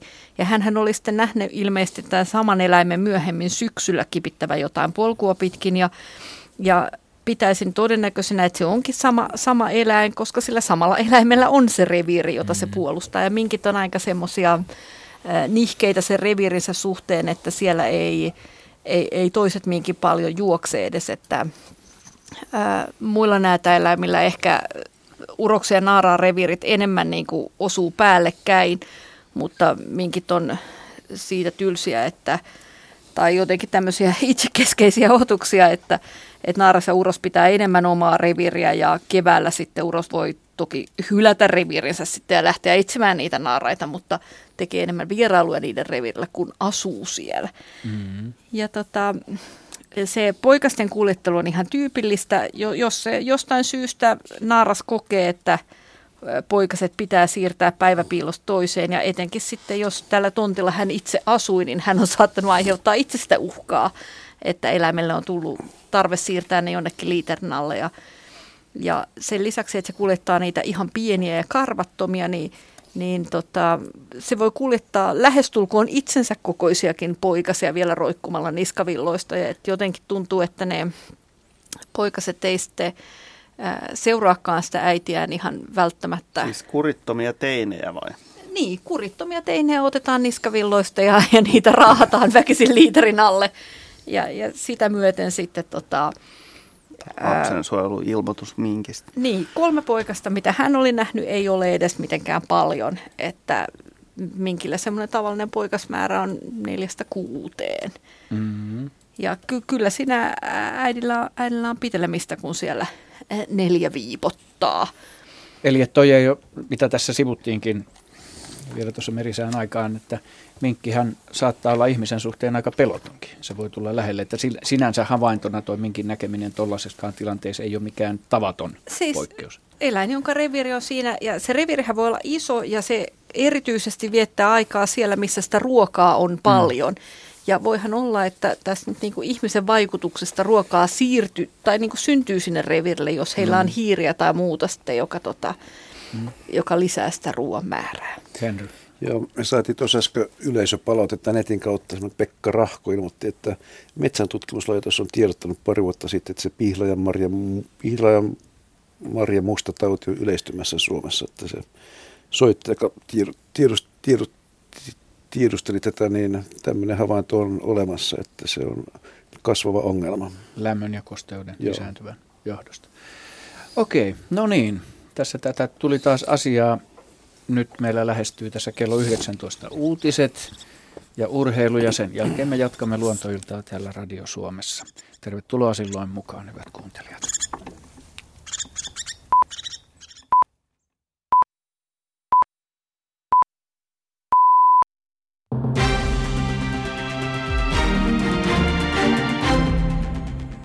Komeetan pinnalle on laskeuduttu ensimmäistä kertaa avaruustutkimuksen historiassa. Euroopan avaruusjärjestön Rosetta-luotaimen laskeutuja laskeutui komeetalle puoli kuudelta Suomen aikaa. Asiasta saatiin vahvistus vasta yli puoli tuntia myöhemmin, koska tieto kulki avaruudessa yli 500 miljoonan kilometrin matkan. Laskeutuja-alus vei komeetta 67 p pinnalle tutkimuslaitteistoa muun muassa Patrian, Ilmatieteen laitoksen ja kymmenien muiden suomalaisvalmistajien laitteita. Näin tunnelmia kuvaili Ilmatieteen laitoksen tutkimusprofessori Minna Palmruut muutama minuutti sen jälkeen, kun tieto onnistuneesta laskeutumisesta oli saatu. No kyllä nyt on tosi niin kuin melkein jopa liikuttunut olo, että todella aivan upea upea laskeutuminen ja todella tosi hienosti meni kaikki. Että, että kyllä on nyt helpottunut ja hieno olo. Eli laskeutuja on päässyt komentan pinnalle. Mitä siitä nyt tiedetään vielä? No juuri tämä tiedetään, että laskeutuja on päässyt komentan pinnalle, mutta vielä ei ole tullut näitä meidän esimerkiksi instrumenttien tietoja ja näin, mutta tiedetään, että ollaan kometan pinnalla ja että dataa tulee sieltä maahan. Eli tämä on jo suuri menestystarina suomalaisessa historiassa. Jenni Frilander haastatteli. Venäjä kiistää jälleen lähettäneensä sotilaitaan Ukrainan itäosaan. Sotilasliitto NATO kertoi aiemmin tänään havainneensa venäläistä sotilaskalustoa ja joukkoja kahden viime päivän aikana Itä-Ukrainassa. Venäjän mukaan Naton väite on perätön eikä kalustojen tai joukkojen siirrosta ole todisteita. Helsingin huumepoliisin entinen päällikkö Jari Arnio on saanut kovat syytteet seurantalaiteyhtiöön liittyvässä jutussa. Arnio joutuu oikeuteen vastaamaan syytteisiin muun muassa törkeästä petoksesta ja törkeästä lahjuksen ottamisesta. Syytteet liittyvät viranomaisille seurantalaitteita toimittaneen Trevok-yhtiön toimintaan. Syyttäjän mukaan Arnio valmisteli poliisin til- hankintoja Trevokilta ja oli samaan aikaan yksi Trevokin omistajista – Arnion lisäksi kahdeksan muuta henkilöä sai syytteet samassa jutussa. Kaikki epäilyt kiistävät syytteet.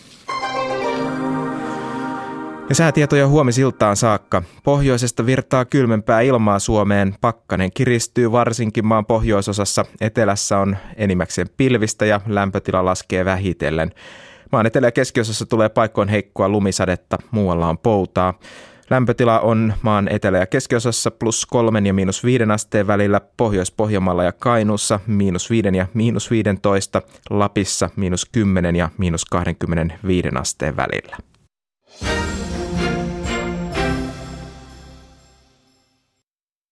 Ja nyt Urheiluradio. Studiossa on Jouko Vuole.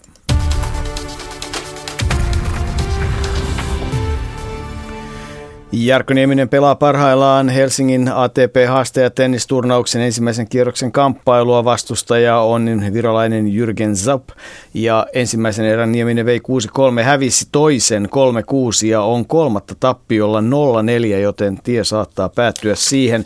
Emma Laine voitti ITF-turnauksessa Helsingissä Nanette Nylundin 6-1-7-5, Margot de Agostini Sveitsistä puolestaan Leivon 7-5-6-2. Suomi kohtaa perjantaina vieraskentällä Unkarin jalkapallon EM-karsintaottelussa.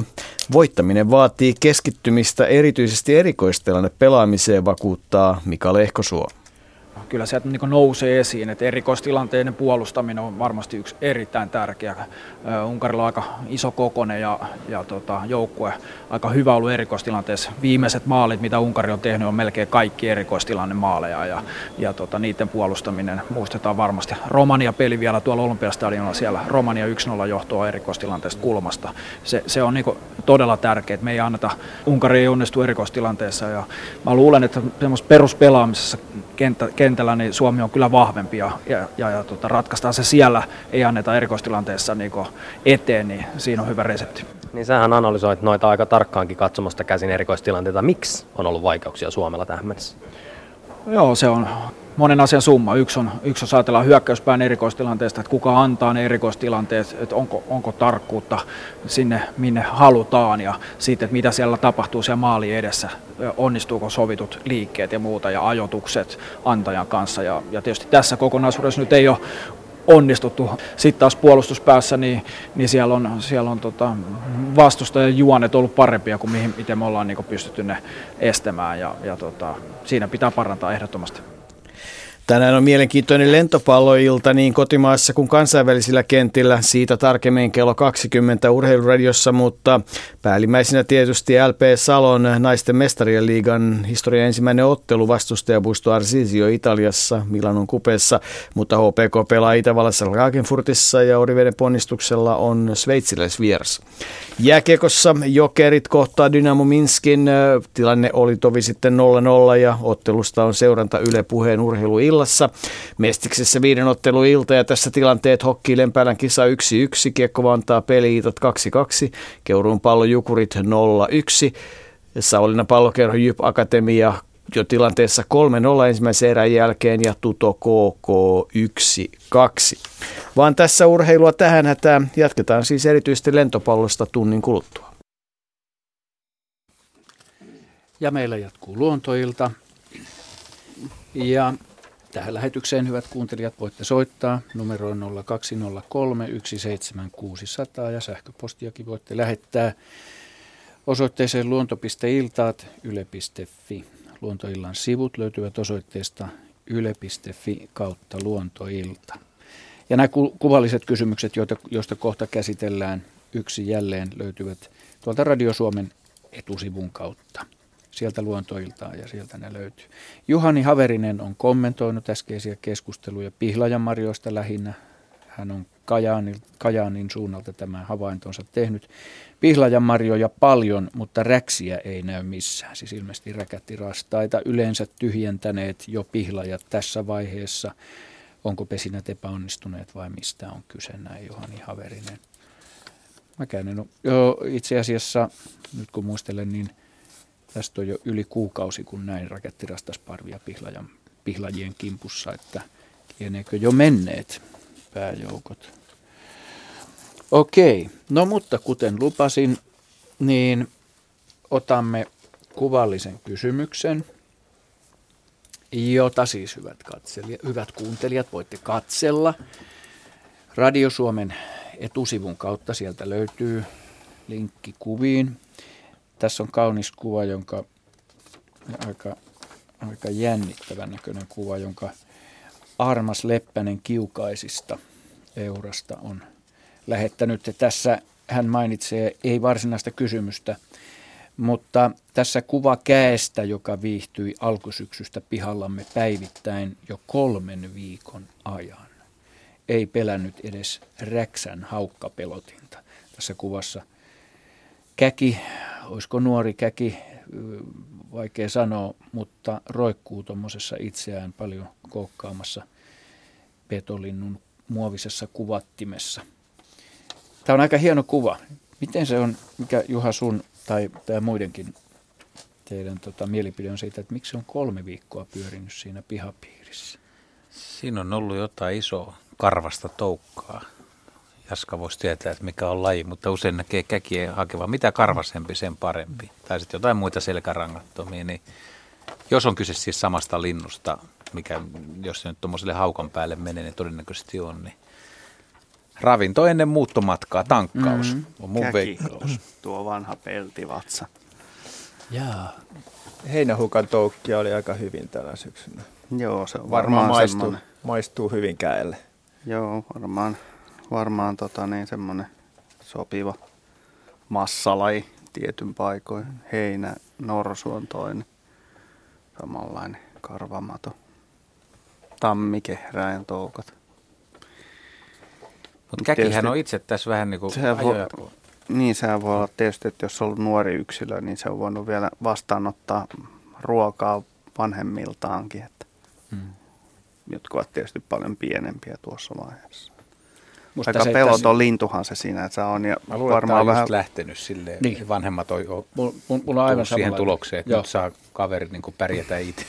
nyt, nyt loppu nämä työt, mitkä on muuten itse asiassa lep, lep, leppälinnulla tai niittykirvisellä tai ruoko- tai rytikerttusella, niin on, on, on, kyllä aika mittava urakka niin hoitaa tuommoinen käänpoikainen mm, joo. maailmalle. Aivan oikein. Mutta siis, siis kuva, on, kuva on hauska, kun käki, nuori käki on, onko tuo nyt sitten pikkutuulihaukka vai mikä tämä muovista tehty pelotin on, niin tota, haukkahan on lennossa ja no itse asiassa istumassakin niin muodoltaan hyvin haukkamainen. Siis, mm, käki, siis käki. Käki on mm, haukkamainen mm. muodoltaan. En, en mä tiedä, jos se ei osaa tuota pelätäkään kovin paljon. Että... Mä luulen, että se on ihan sopeuma, että suuri osa näistä käistä, jotka on niin kuin meikäläisen käen näköisiä, ne on indoeurooppalaisia tai, tai sitten Madagaskarillakin käki aika samannäköinen sikäläinen laji, niin nämä itäisestä, niin siinä on useita semmoisia, joita kutsutaankin vielä nimellä haukkakäki. Mm. Ja se varmaan on uskoisin, että se on niin kuin tämmöistä suojelevaa yhdennäköisyyttä. Nimenomaan. Että, että kun on vähän hölmöjä ja nuoret linnut, niin saa olla ehkä paremmin rauhassa, kun ei näytä tavallisilta Joo. pikkulinnuilta. Ja hyötyy petolintujen läheisyydestä. Okei, seuraava soittaja. Kiitämme Armas Leppästä hienosta käkikuvasta. Katri Helsingistä on linjoilla. Hyvää iltaa. No hyvää iltaa. Mitäs sä Katri haluat kysyä? No mä kävin tässä, niin kuin asun saaressa Helsingin äh, ihan vieressä Itä-Helsingissä ja kävin Sienessä ja löysin niin kuin suppilovahveroita, mitkä mä tiedän, että niitä löytyy aina niin kuin pakkasiin asti ja lumeen asti ja osa oli sellaisia liiskuja, että mulla oli sellainen olo, että okei, ne on jäätynyt ja sitten ne on sulanut ja sitten on huonoja. Sitten oli sellaisia oikein hienoja, isoja. Ja sitten mä löysin noita vaaleita orakkaita. Ja sitten mä hetken ihmettelin, kun, kun ne on sellaisia niin kuin, mitä mä sanoin, paksulihaisia. Ne oli isoja, ne oli siis täydellisiä, niissä ei, siis mä löysin niitä kesälläkin, mutta silloin niissä on hirveän usein toukkia tai matoja. Ja nyt nämä oli siis täydellisiä, niin sitten mä vaan ajattelin, no miten ne on selvinnyt, koska kyllä täälläkin on ollut pakkasta. että meillä on ollut miinus seitsemän, oli tuossa joku ehkä kuukausi sitten. Niin vaan niin kuin, että miksi ne on säästynyt ne vaaleet orakkaat. Että suppikset mä tiedän, että niitä löytyy Oliko tämä nyt hyvä kysymys? Oli, oli, se oli oikein hyvä kysymys. Täällä vaan mietitään kovasti, että oliko se kasvupaikka sitten näillä vaaleaorakkailla jotenkin poikkeava verran. Niin, no jos siellä on pakkosten ollut, niin sit, kylmähän siellä on käynyt. Mm. Et itse kyllä ajattelisin, että jos pakkanen on ollut, sanotaan milloin tahansa, niin, kyllä vaaleaurakas sitä nokkinsa ottaisi onko mitenkään mahdollista, että se olisi noussut sitten tämän pakkasten jälkeen. Kyllähän vaaleurakasta löytää myöhään syksyllä, että itse kävin sienissä. Joo, mutta nämä oli tosi isoja. Et mun mielestä nämä ei ole niin kuin sen pakkasen jälkeen, ne ei ole voinut niin kuin pikkusienestä näin isoksi. Joo. Halkasia oli 10 senttiä, ne oli, ne oli niin kuin tosi sellaisia niin kuin tiukkaa ja hyvää, ei sellainen, että okei, no lötsä tai semmoinen. Että ne oli niin kuin todella hyviä. Jos ne on säilynyt lötsäntymättä, niin, niin, niin kyllä silloin melkein jotenkin haluaisin kuitenkin ajatella, että jostakin syystä tuossa kohtaa pakkane ei ole päässyt iskemään kovin pahasti. Okei. Okay. Että, että kyllä se, ja, kyllä, siis vaaleurakas, sehän viihtyy enemmän semmoisessa synkässä kuusikossa. Se viihtyy synkässä Et kuusikossa. Se ei ole niinkään suppilovahra, ehkä vähän valoisammassa Vähän, paikassa, joo, avarammassa paikassa joo. siinä mielessä, että voi olla, että se on pakkaselta paremmin suojatussa paremmin paikassa. Toki sehän on syksyn sieni, että kyllä se nyt viileitä sieltä, mutta kyllä, Kyllä. suurin osa sienistä niin ottaa nokkinsa pakkasesta, että se suppilovahvero on harvoja poikkeuksia, että kyllä siinissäkin pätee se, mikä pätee kaikkeen elävään, että jos solun sisällä ryhtyy muodostumaan jääkiteitä, niin kyllä se on nirri pois. Että se, että miten tuo suppilovahvero sen kestää, niin se oikeastaan olisikin paljon mielenkiintoisempi Joo, kysymys näin laajemmin. Mulla ei ole vastausta siihen. Mä en tiedä, että mikä suppiluvahveron pelastaa. Mutta se, että miksi se säilyy, niin se olisi hauska oikeastaan ottaa selvää. Niin ja sitten mun mielestä olisi hauska ottaa selvää, että miksi jos sulla on niin kuin suppilovahveroita, että mä löysin myös sellaisia niin kuin hienoja ryppäitä, niitä oli paljon, ja osa oli sellaista niin kuin ihan lödö, ja toiset oli ihan niin kuin ne olisi just tullut, että ne ei olisi koskaan paikassa nähnytkään. Ne on ihan, siis ne kasvaa ihan samassa paikassa ja ne on Joo. ihan vierekkäin. Mä itse käyn, tai varsinkin aikaisemmin kävin paljon sienimetsässä ja on suppiluvahveron metsässä ollut usein.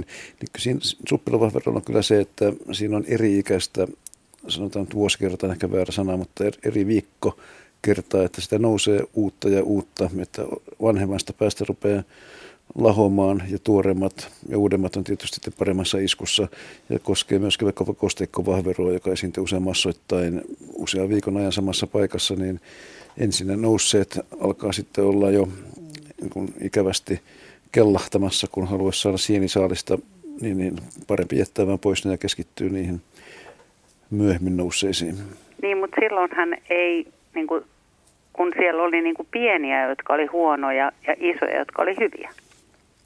Ja ne, oli, ne isot on mun mielestä niin kuin vanhempia. Mm. Ne, on, ne on jo käynyt sen yhden pakkasen läpi ja silti ne oli paremmassa kunnossa kuin osa niistä pienistä. Täytyy hypoteettisesti ajatella, että jos ne pienet ei koskaan ehtinyt isoiksi, jos okay. ne oli väärään aikaan, jos ne noussut väärään aikaan. Joo. Mm. Niinkin voi käydä. Pienillähän on suurempi riski kuivua myöskin. On, on joo. Ja sitten jos, ne jos, jos pakkanen on tullut juuri silloin, kun ne pienet ovat kehittyneet, niin se on nirri pois. Ja sen jälkeen on taas voinut nousta uutta, jotka on päässyt kehittymään. Kiitos Katri kysymyksestä ja hyvää syksyn jatkoa ja kivoja sienikelejä. Vielähän noita voi hyvinkin riittää. Etelässä. Etelässä, Etelässä nimenomaan joo. etelässä. Joo, ei varmaan kannata kovin pohjoiseen mennä. pakkanen. Mutta tänä vuonna on sen verran tästä aiheesta, että on poikkeuksen sienivuosi Kanttarella ja löytynyt ihan tuolta Inarin Lappia myöten tänä mm. vuonna. Mm. Näin, tästähän kerran aikaisemminkin puhuttiin Joo. lähetyksissä. Okei, öö, tekisi mieli ottaa tähän yksi sähköinen kysymys, mutta otetaan nyt ensin ö, soittaja Raumalta vielä tähän, tähän mukaan. Mennään sitten yhteen sähköiseen kysymykseen. Oiva Kivimäki Raumalta. Terve. No niin, hyvää iltaa.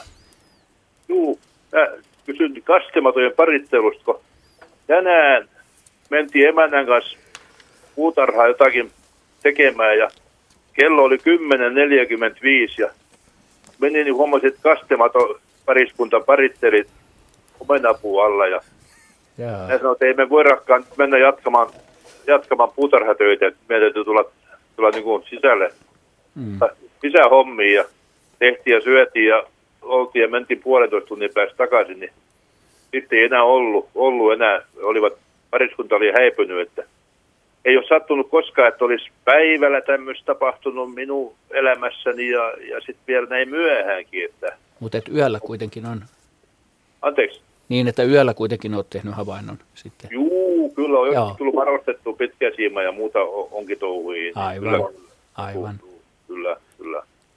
Mutta tämä oli nyt erikoinen, kun se oli tosiaan keskellä päivää ja onhan tämä nyt valtavasti variksia, harakoita, närhiä, mitä nämä onkin, niin kaikki mitä luulisi käymään kimppuun, mutta että onko tämä ihan niin kuin jotenkin epänormaali vai normaali tähän, mi- mikä tämä on ja tämmöinen, tämmöinen ajankohta? Miten se on Ari? Oliko Eiköhän se tämmöinen parittelu ole ihan normaali ilmiö luonnossa. Niin, niin, mutta että niin kuin päivällä ja Niin, näinkin päiväsää. myöhään. Joo, no siis nyt näin myöhään. myöhään Tota, syksyllä.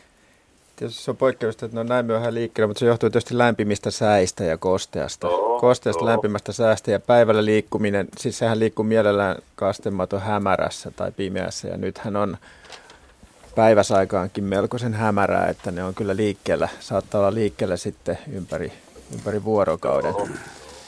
Että en mä sitä nyt ehkä nyt niin ihmeellisenä pitäisi, että näkee parittelevia kastematoja päiväsaikaankin tähän aikaan vuodesta. Se on ehkä erikoisempaa, että niitä vielä näkee tähän aikaan vuodesta, mutta tosiaan nyt on hyvin lämmin. Te, eikö se ole sitten erikoisempaa, että näkee parittelemassa, jos on erikoista, että- että niitä näkee tähän aikaan vuodesta? No se, tässä se tulee niin kuin tuplasti erikoista tästä Mm. mm. asiasta. Henryhän on nyt ovelalla tuulella.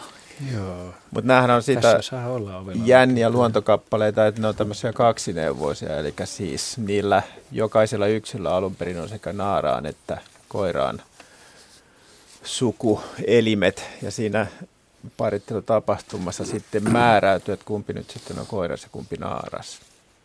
Muistaakseni siinä käy vielä niin, että tämä naarasta leikkinyt yksilö, niin sitten menettää nämä naaraspuoliset ominaisuudet ja onkin sen jälkeen vain koiras.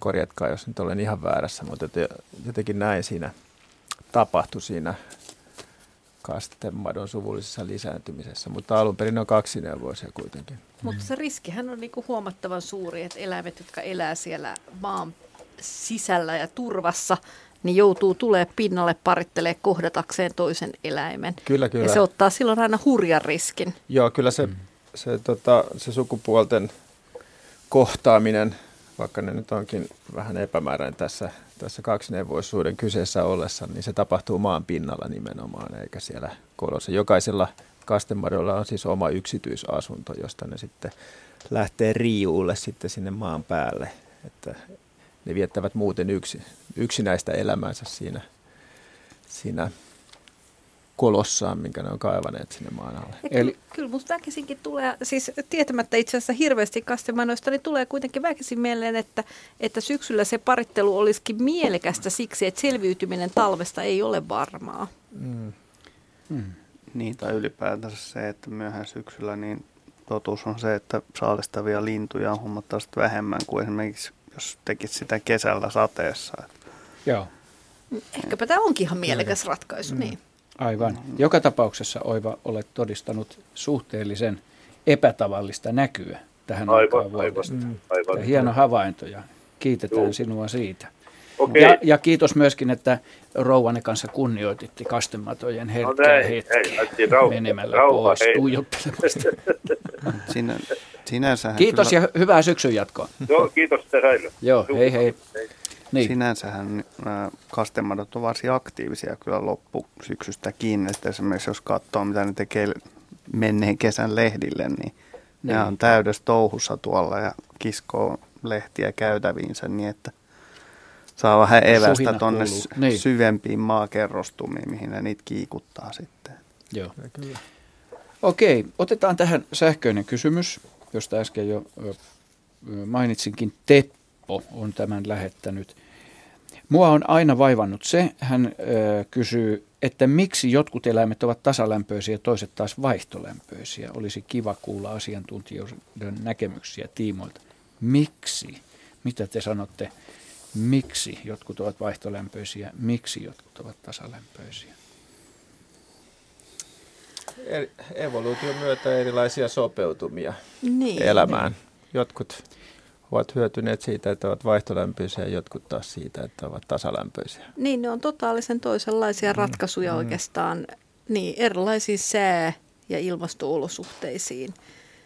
Ja Mm.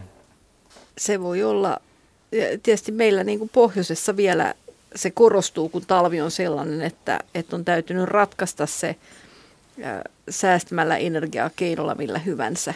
Mm.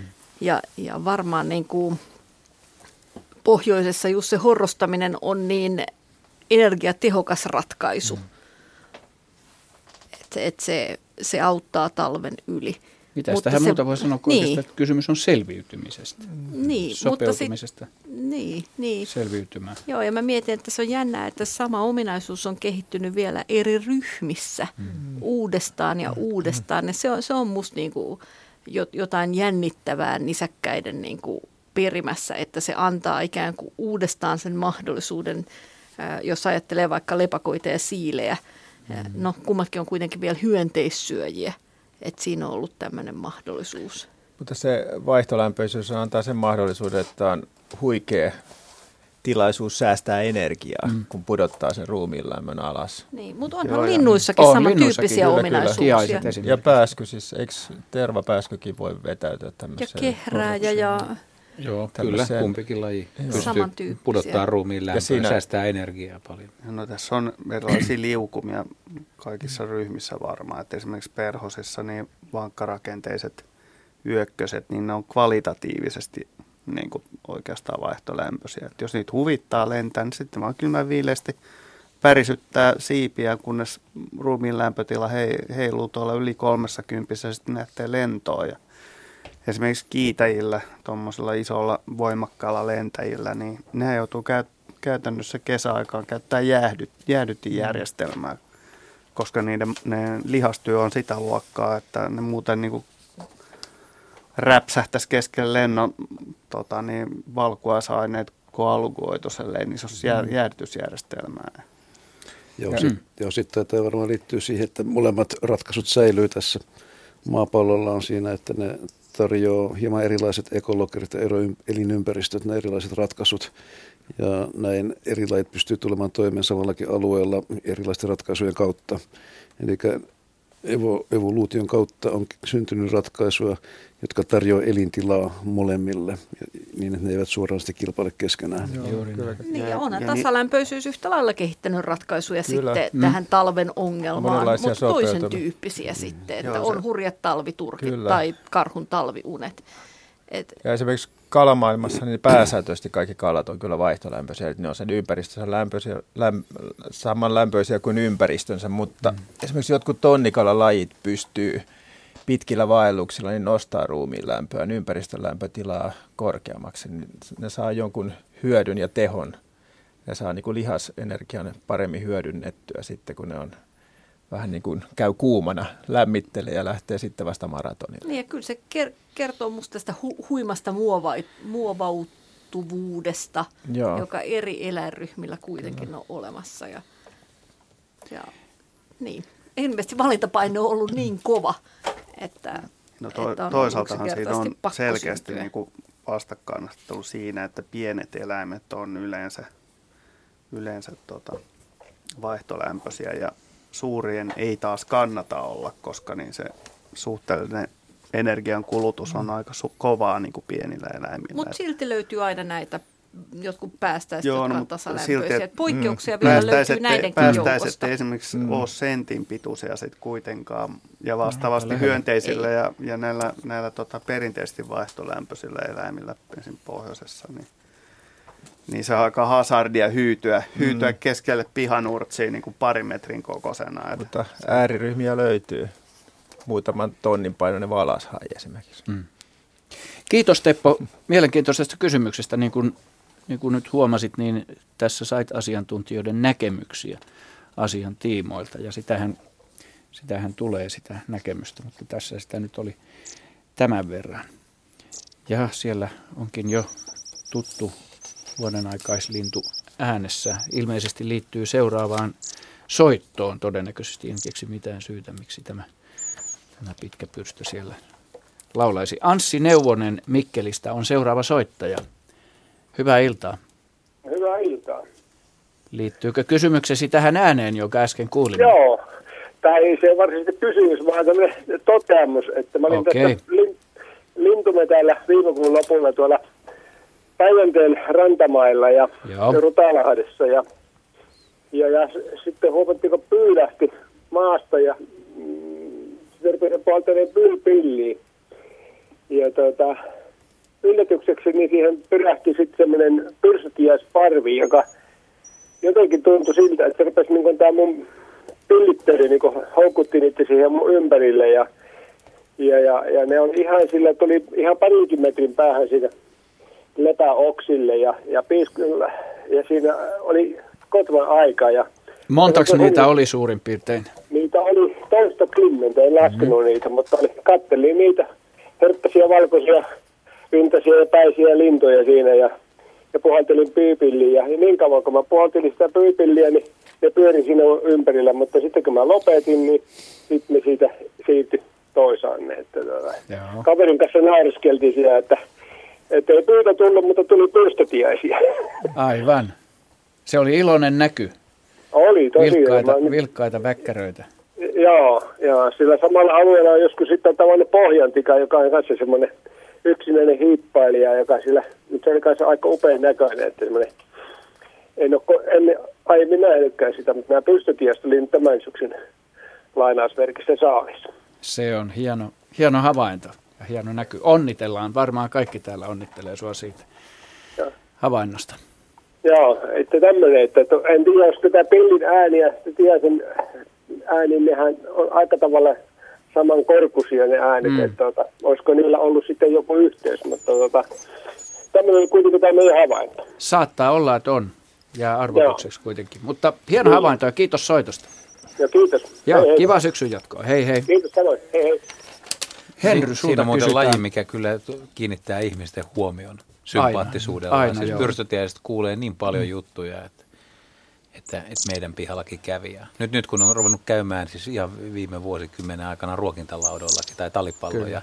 syömässä, niin ihmiset vielä enemmän pääsee kosketukseen. Ja kun se ei kuitenkaan ole mikään joka päivän se, se, lintuhavainto. se ei ole, vaikka se on yleistynyt ja Joo. niitä itse asiassa suomalaisissa metsissä on, on jopa niin kuin sydän talvellakin kuitenkin. Kyllä. Et ja yllättävän, yllättävän pitkälle talven, talveen selviää, vaikka on pakkasta. Että, Ja sitten se käytös on lajityypillisesti niin poikkeava muista, että siinä, siinä on aika, aika tota, se on eksoottinen, jos ei ole koskaan aikaisemmin törmännyt pyrstötiaisparveen. Vaikuttaa lähes painottomalta eläimeltä. Joo. Mutta se on kyllä semmoinen laji, jonka kevyesti viheltämällä saa oikeasti lähemmäksi, jos ei ole ihan varma, että oliko nyt py- pyrstötiainen lähettyvä, niin tosi helposti tulee katsoa.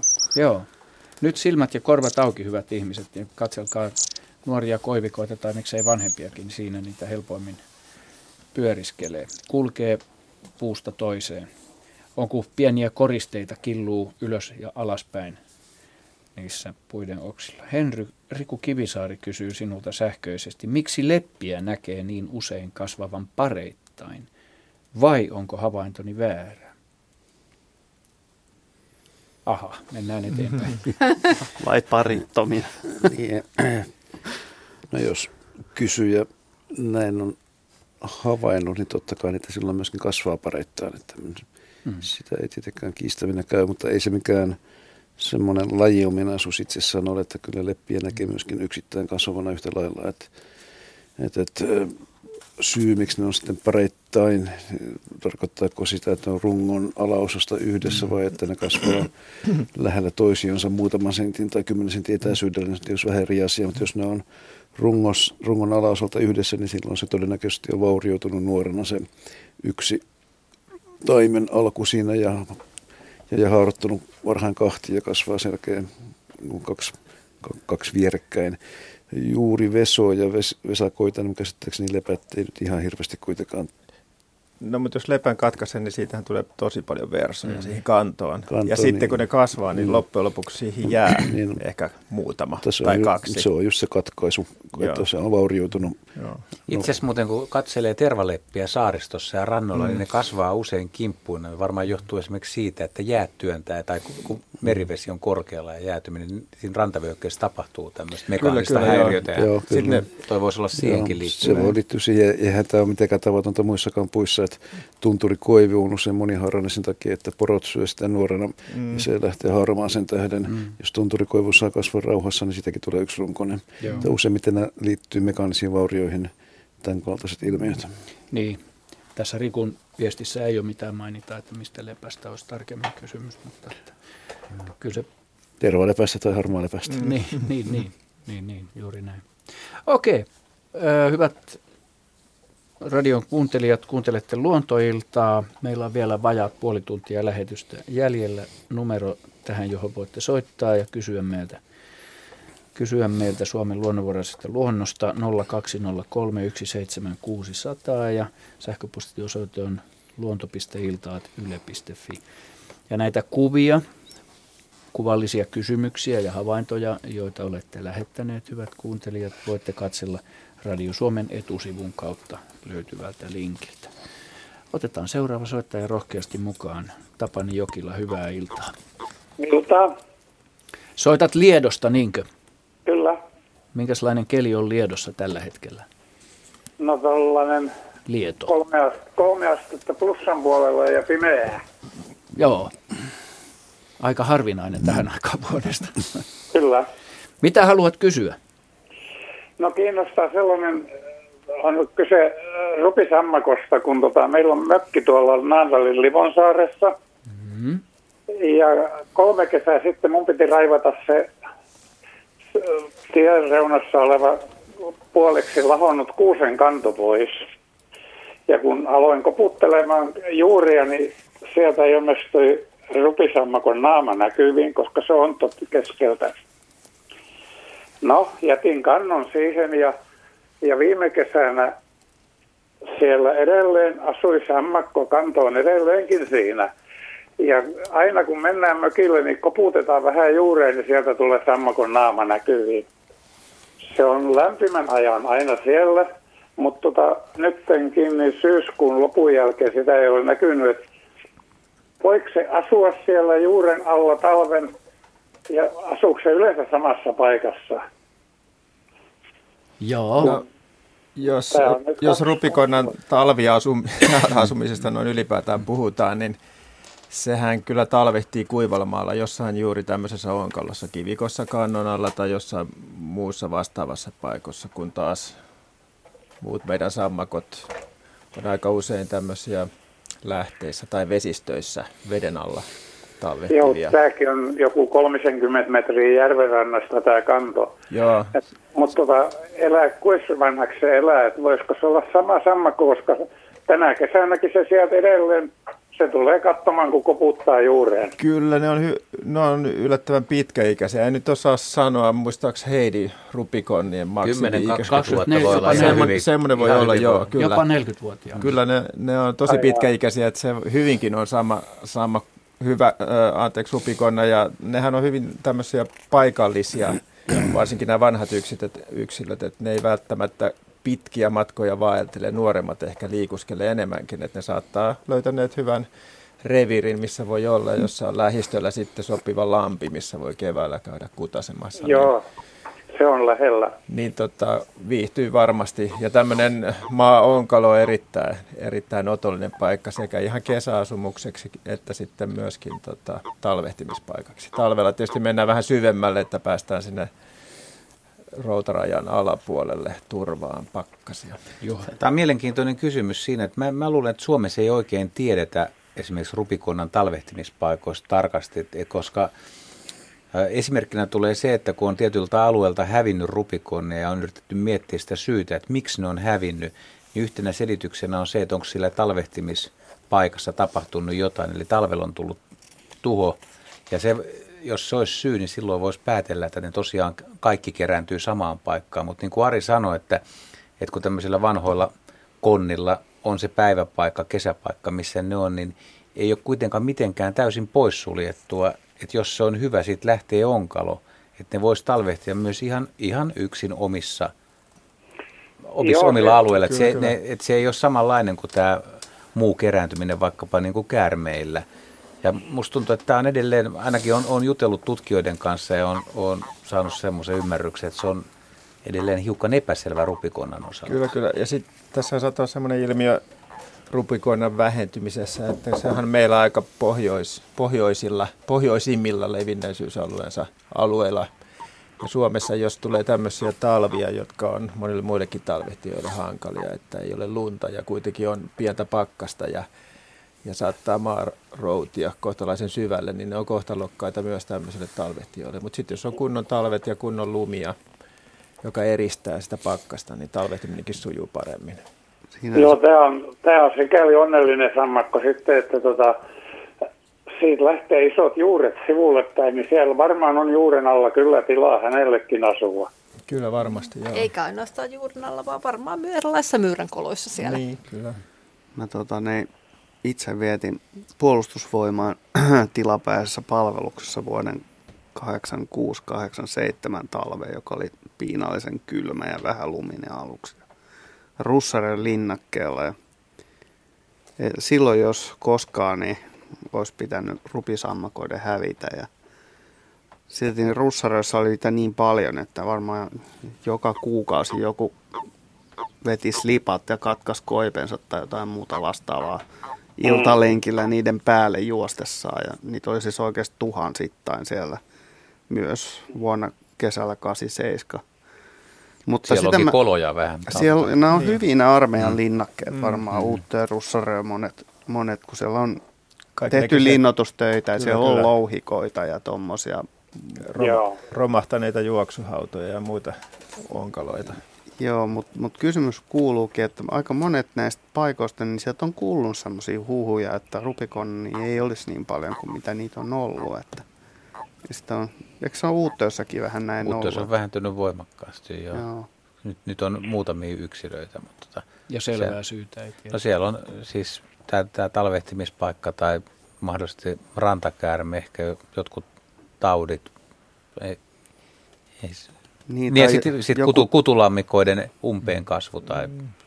vielä. Niin, jotkut kovat tulvat voi olla esimerkiksi vahingollisia. Että kun se on pitkäikäinen eläin, niin, niin jos mikä tahansa katastrofi, joka osuu, niin...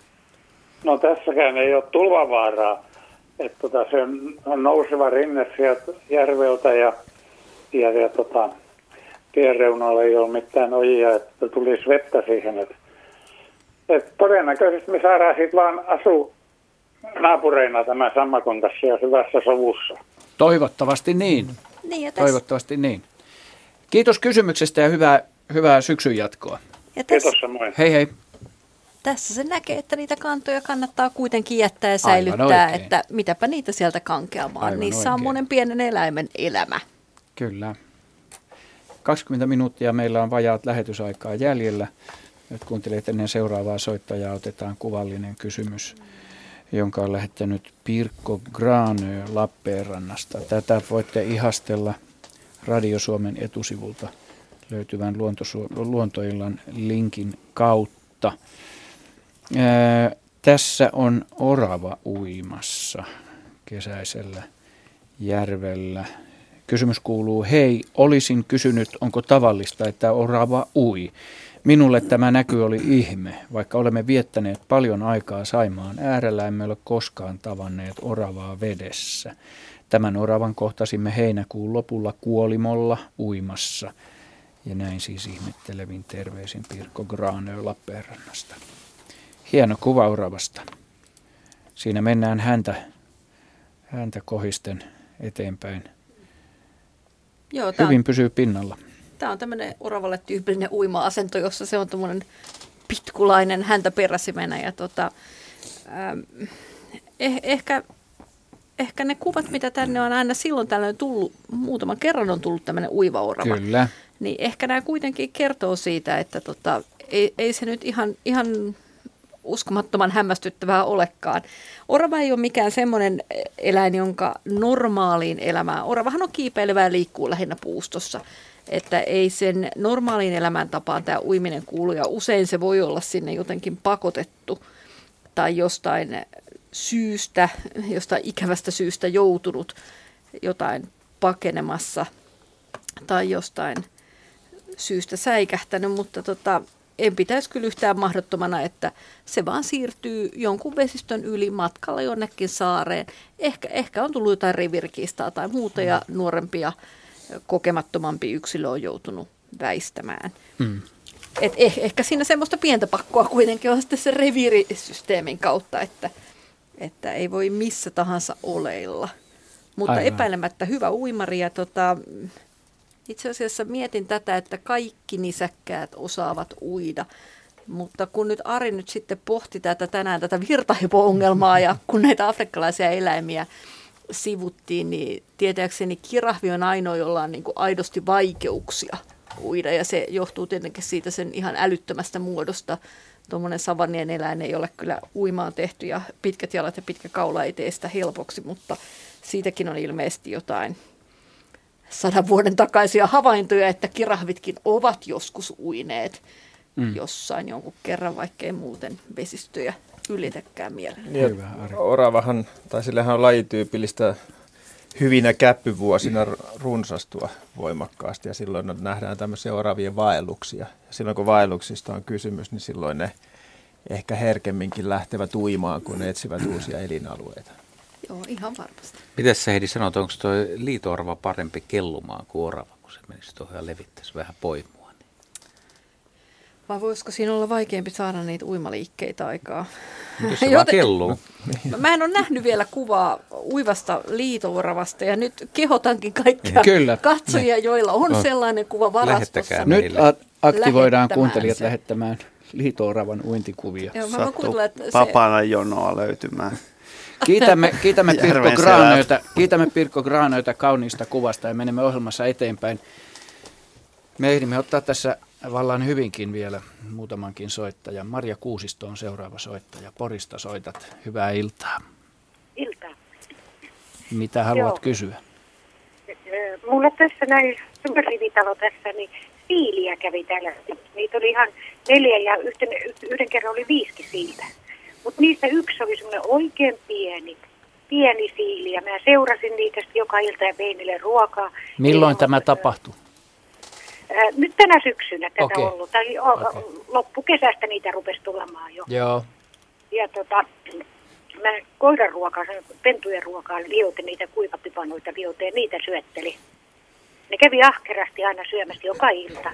Sitten mä seurasin, että ne isommat, niin mitä tahto tätä pientä kiusata. Ne pökki ja pökki sitä ja muutenkin kun ne tappeli siitä ruoasta, niin sähinä kuulu vaan. Ja mä laitoin sitten ihan kaksi kolmekin lautasta, että ettei tule riiviä.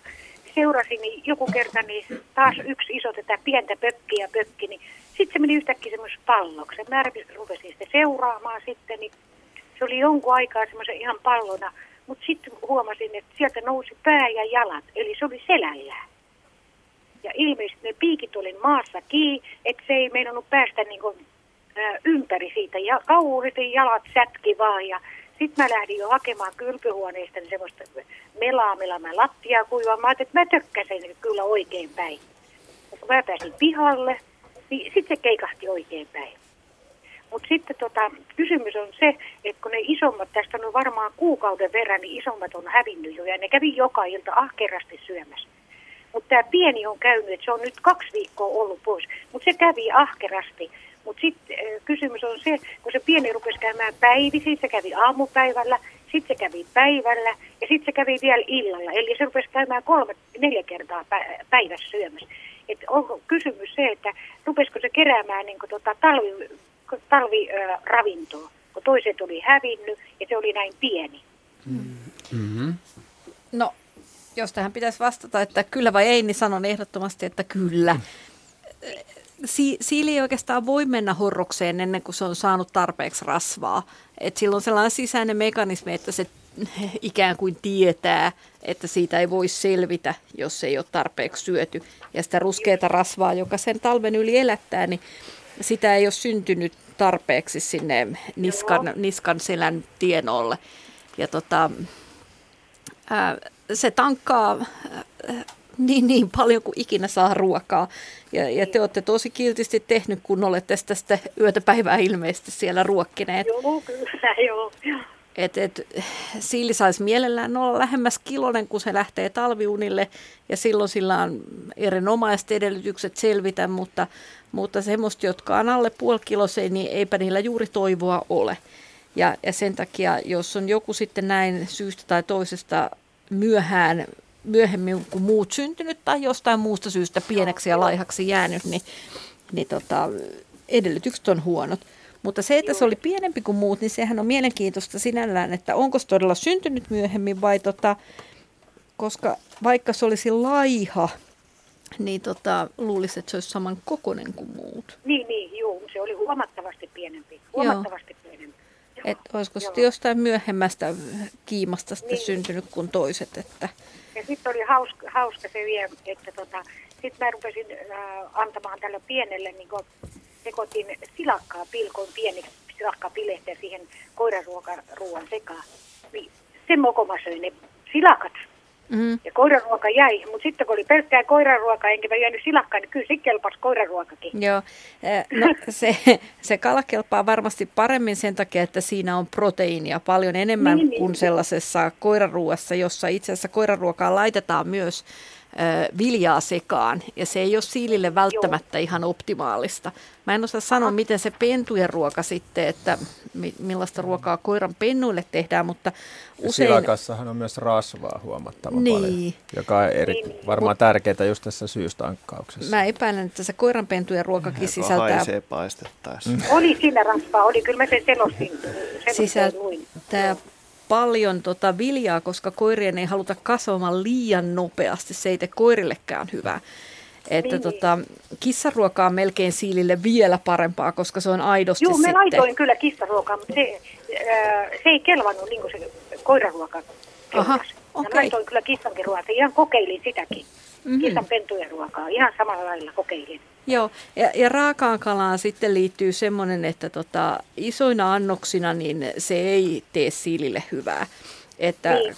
et useimmiten, tai sanotaan, että kala olisi paras syöttää niille keitettynä, eikä keitettynä, ainoastaan joo. loissyystä, vaan siksi, että kalan sulaessa, äh, tämä on fysiologiaa, siinä oli tota, se aiheuttaa niille, mm, jos se nyt ihan väärin valehtele, niin B-vitamiinin puutosta, koska siinä on sellaisia Aha. aineita, jotka tota, tuhoaa sitä B-vitamiinia.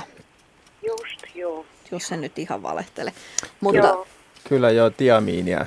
Tiamiina, Tiaminaasi on se just, aine, joka e- hajottaa Entsyymi, joka hajottaa mm. B-vitamiini, tiaminaasi, ja sitä on silakassa aika ajoin.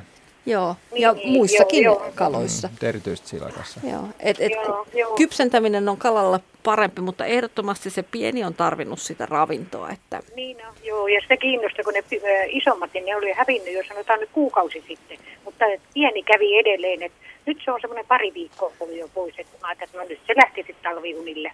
No toivottavasti se sitten selviää ja keväällä ilmenee uudestaan ruokakupille.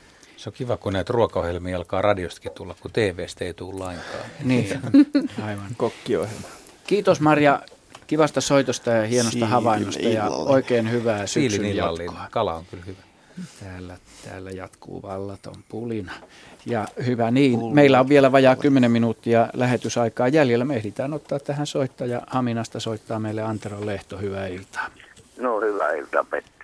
Tota, kuulepa, niin kuin tuossa kerroin äsken, niin, niin tota, tämä liittyy tähän kesään ja veneily, veneily ihmisenä niin Haminan edustalla noin seitsemän meripennikulmaa ja siitä eteenpäin niin saaristossa, niin aina on näitä, näitä erilaisia ja lentäviä tököitä itikoista lähtien, niin tänä kesänä oli, oli, oli todella yllätys. Mm-hmm. Tosin leidissä oli jo, että erilaisia ampiaisia, mehiläisiä tai mitä nämä nyt onkaan, niin erilaisia on saapunut tänne meidän maahan, niin iski, iski kuule tota, äh, lähes kotimaisen, mä nyt sanon ampiaiseksi niitä, niin tota, mustakeltaisia normaalisti kun ne on, niin näillä on punainen äh, takapään ja äh, etupään välinen alue, niin tavallaan niin kuin vyö.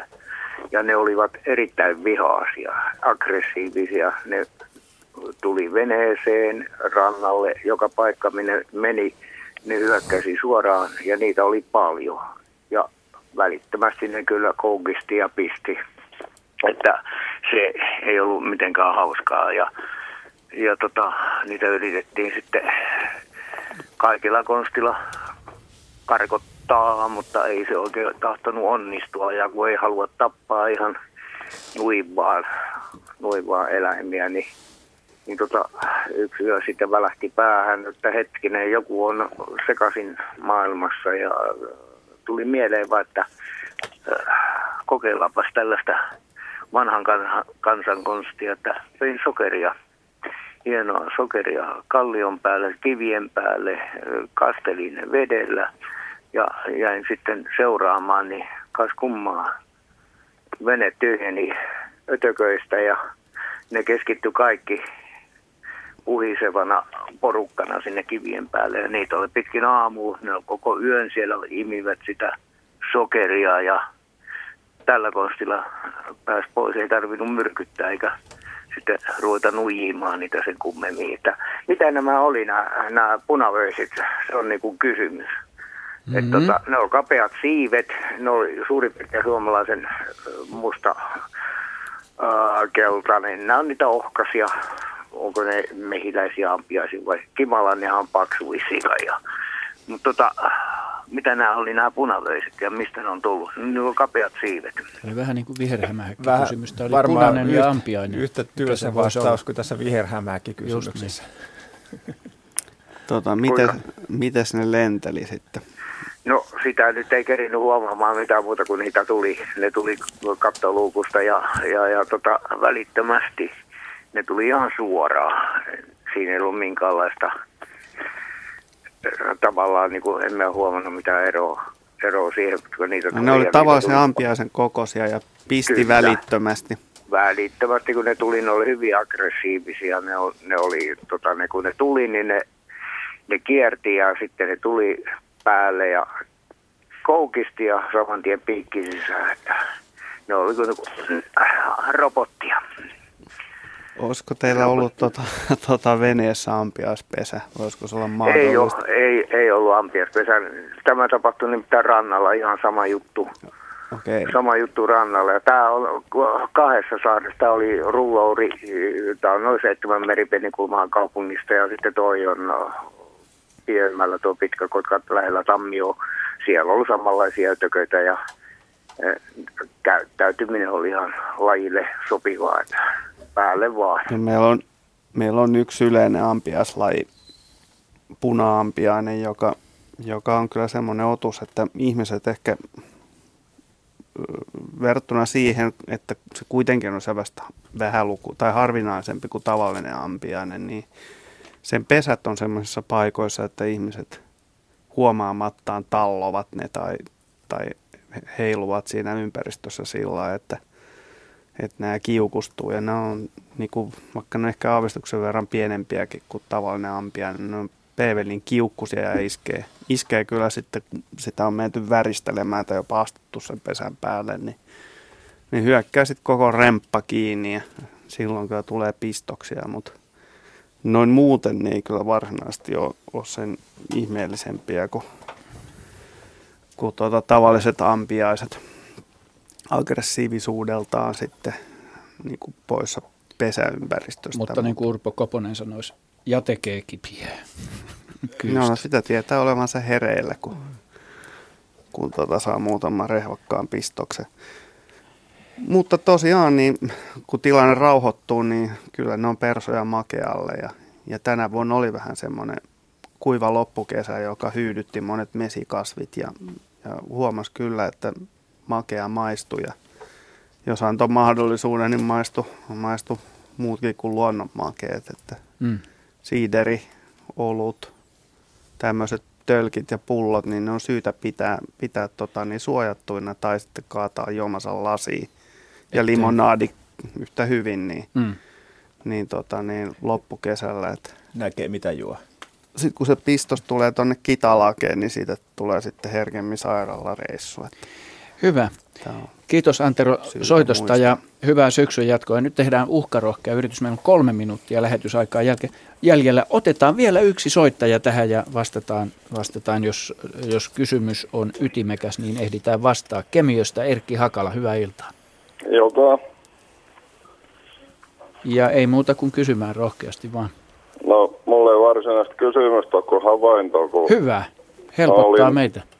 Joku 5-6 vuotta aikaa varmaan. Joo. Peimarilla, jos satutte tietää veneen kanssa. Tiedetään. Kemia ja paraste välissä, siinä on Tiilerin tiilitehdas, niin siinä vieressä saaren rannassa ja ihmettelin, että kun lokit huutaa niin helvatisti. No, ne tuli sieltä saaren takka sinne puolelle, missä mäkin olin. Ja siinä on semmoinen loiva ruskia kallio laskee veteen. Niin, niin mä en mitä se nyt on, kun ääni lisääntyy ja lokit, semmoinen parvi, niin laskeutus lähellä vedenpintaa ja kohti sitä saarta. Niin ne ajoi silakkaparve siihen kalliolle ja söi sitten kallion päältä. Onko se ihan yleistä? Mihin aikaan vuodesta se olikaan? Kesällä. Venäjä. Alku, alkukesästä vai? Joo, kes... en nyt ihan varmaan muista enää. Siis kyllähän silakkaparvet voi tulla hyvin lähelle pintaa ja lokit kyllä iskee niihin hyvin hanakasti. Ja jos tota, ne on niin, lähellä mutta... rantaa, niin ne hyppii kyllä, saattaa hyppiä rannallekin siinä ne silakat, ettei siinä... No ne ajoi sen parveen sinne. Mä menin katsomaan siihen, mä olin niin kuin siinä vieressä. Niin menin siihen kallioon, mä otin vielä haavin, tommosen kalast, kalastushaavin, mikä on vähän iso silmäinen. Mä en saanut kuin kolme silakkaa siitä, mutta ne teki kierroksen, meni sinne ulapalle ja hetken päästä ne tuli takaisin sieltä. Sieltä tuli semmoinen 3-40 senttiä leviä musta oikein massani siihen kallioon. Osa kääntyi ja osa tuli suoraan kalliolle ja loki peräsi ja otti sitten kallion päältä. Ne ihan kyöräs ne siihen kolme eri kertaa. Joo, mielenkiintoinen havainto. Joo. Mm. Mun pitää monta, monta kertaa soittaa, että onko se ihan, onko joku muu havainnut moista. Et ei se lokkiko ihan tyhmää No ei todellakaan. Kiitos hienosta havainnosta Erkki ja hyvää syksyn jatkoa sinne Kemiöön, kuten hyvät Radio Suomen kuuntelijat ja Luontoilon kuuntelijat kuulette. Meillä alkaa tämä marraskuinen lähetys lähestyä loppuaan. Eipä muuta kuin kiittelemme aktiivisuudesta, kivoja ja hienoja havaintoja ja soittoja. Kiittelemme asiantuntijoita aktiivisuudesta ja hyvästä läsnäolosta. Ja hyvät kuuntelijat, seuraava luontoilta tulee 10. joulukuuta jo sätähän samaan aikaan. Tervetuloa silloin mukaan tekemään lähetystä. Oikein lämmintä ja mukavaa syksyn jatkoa.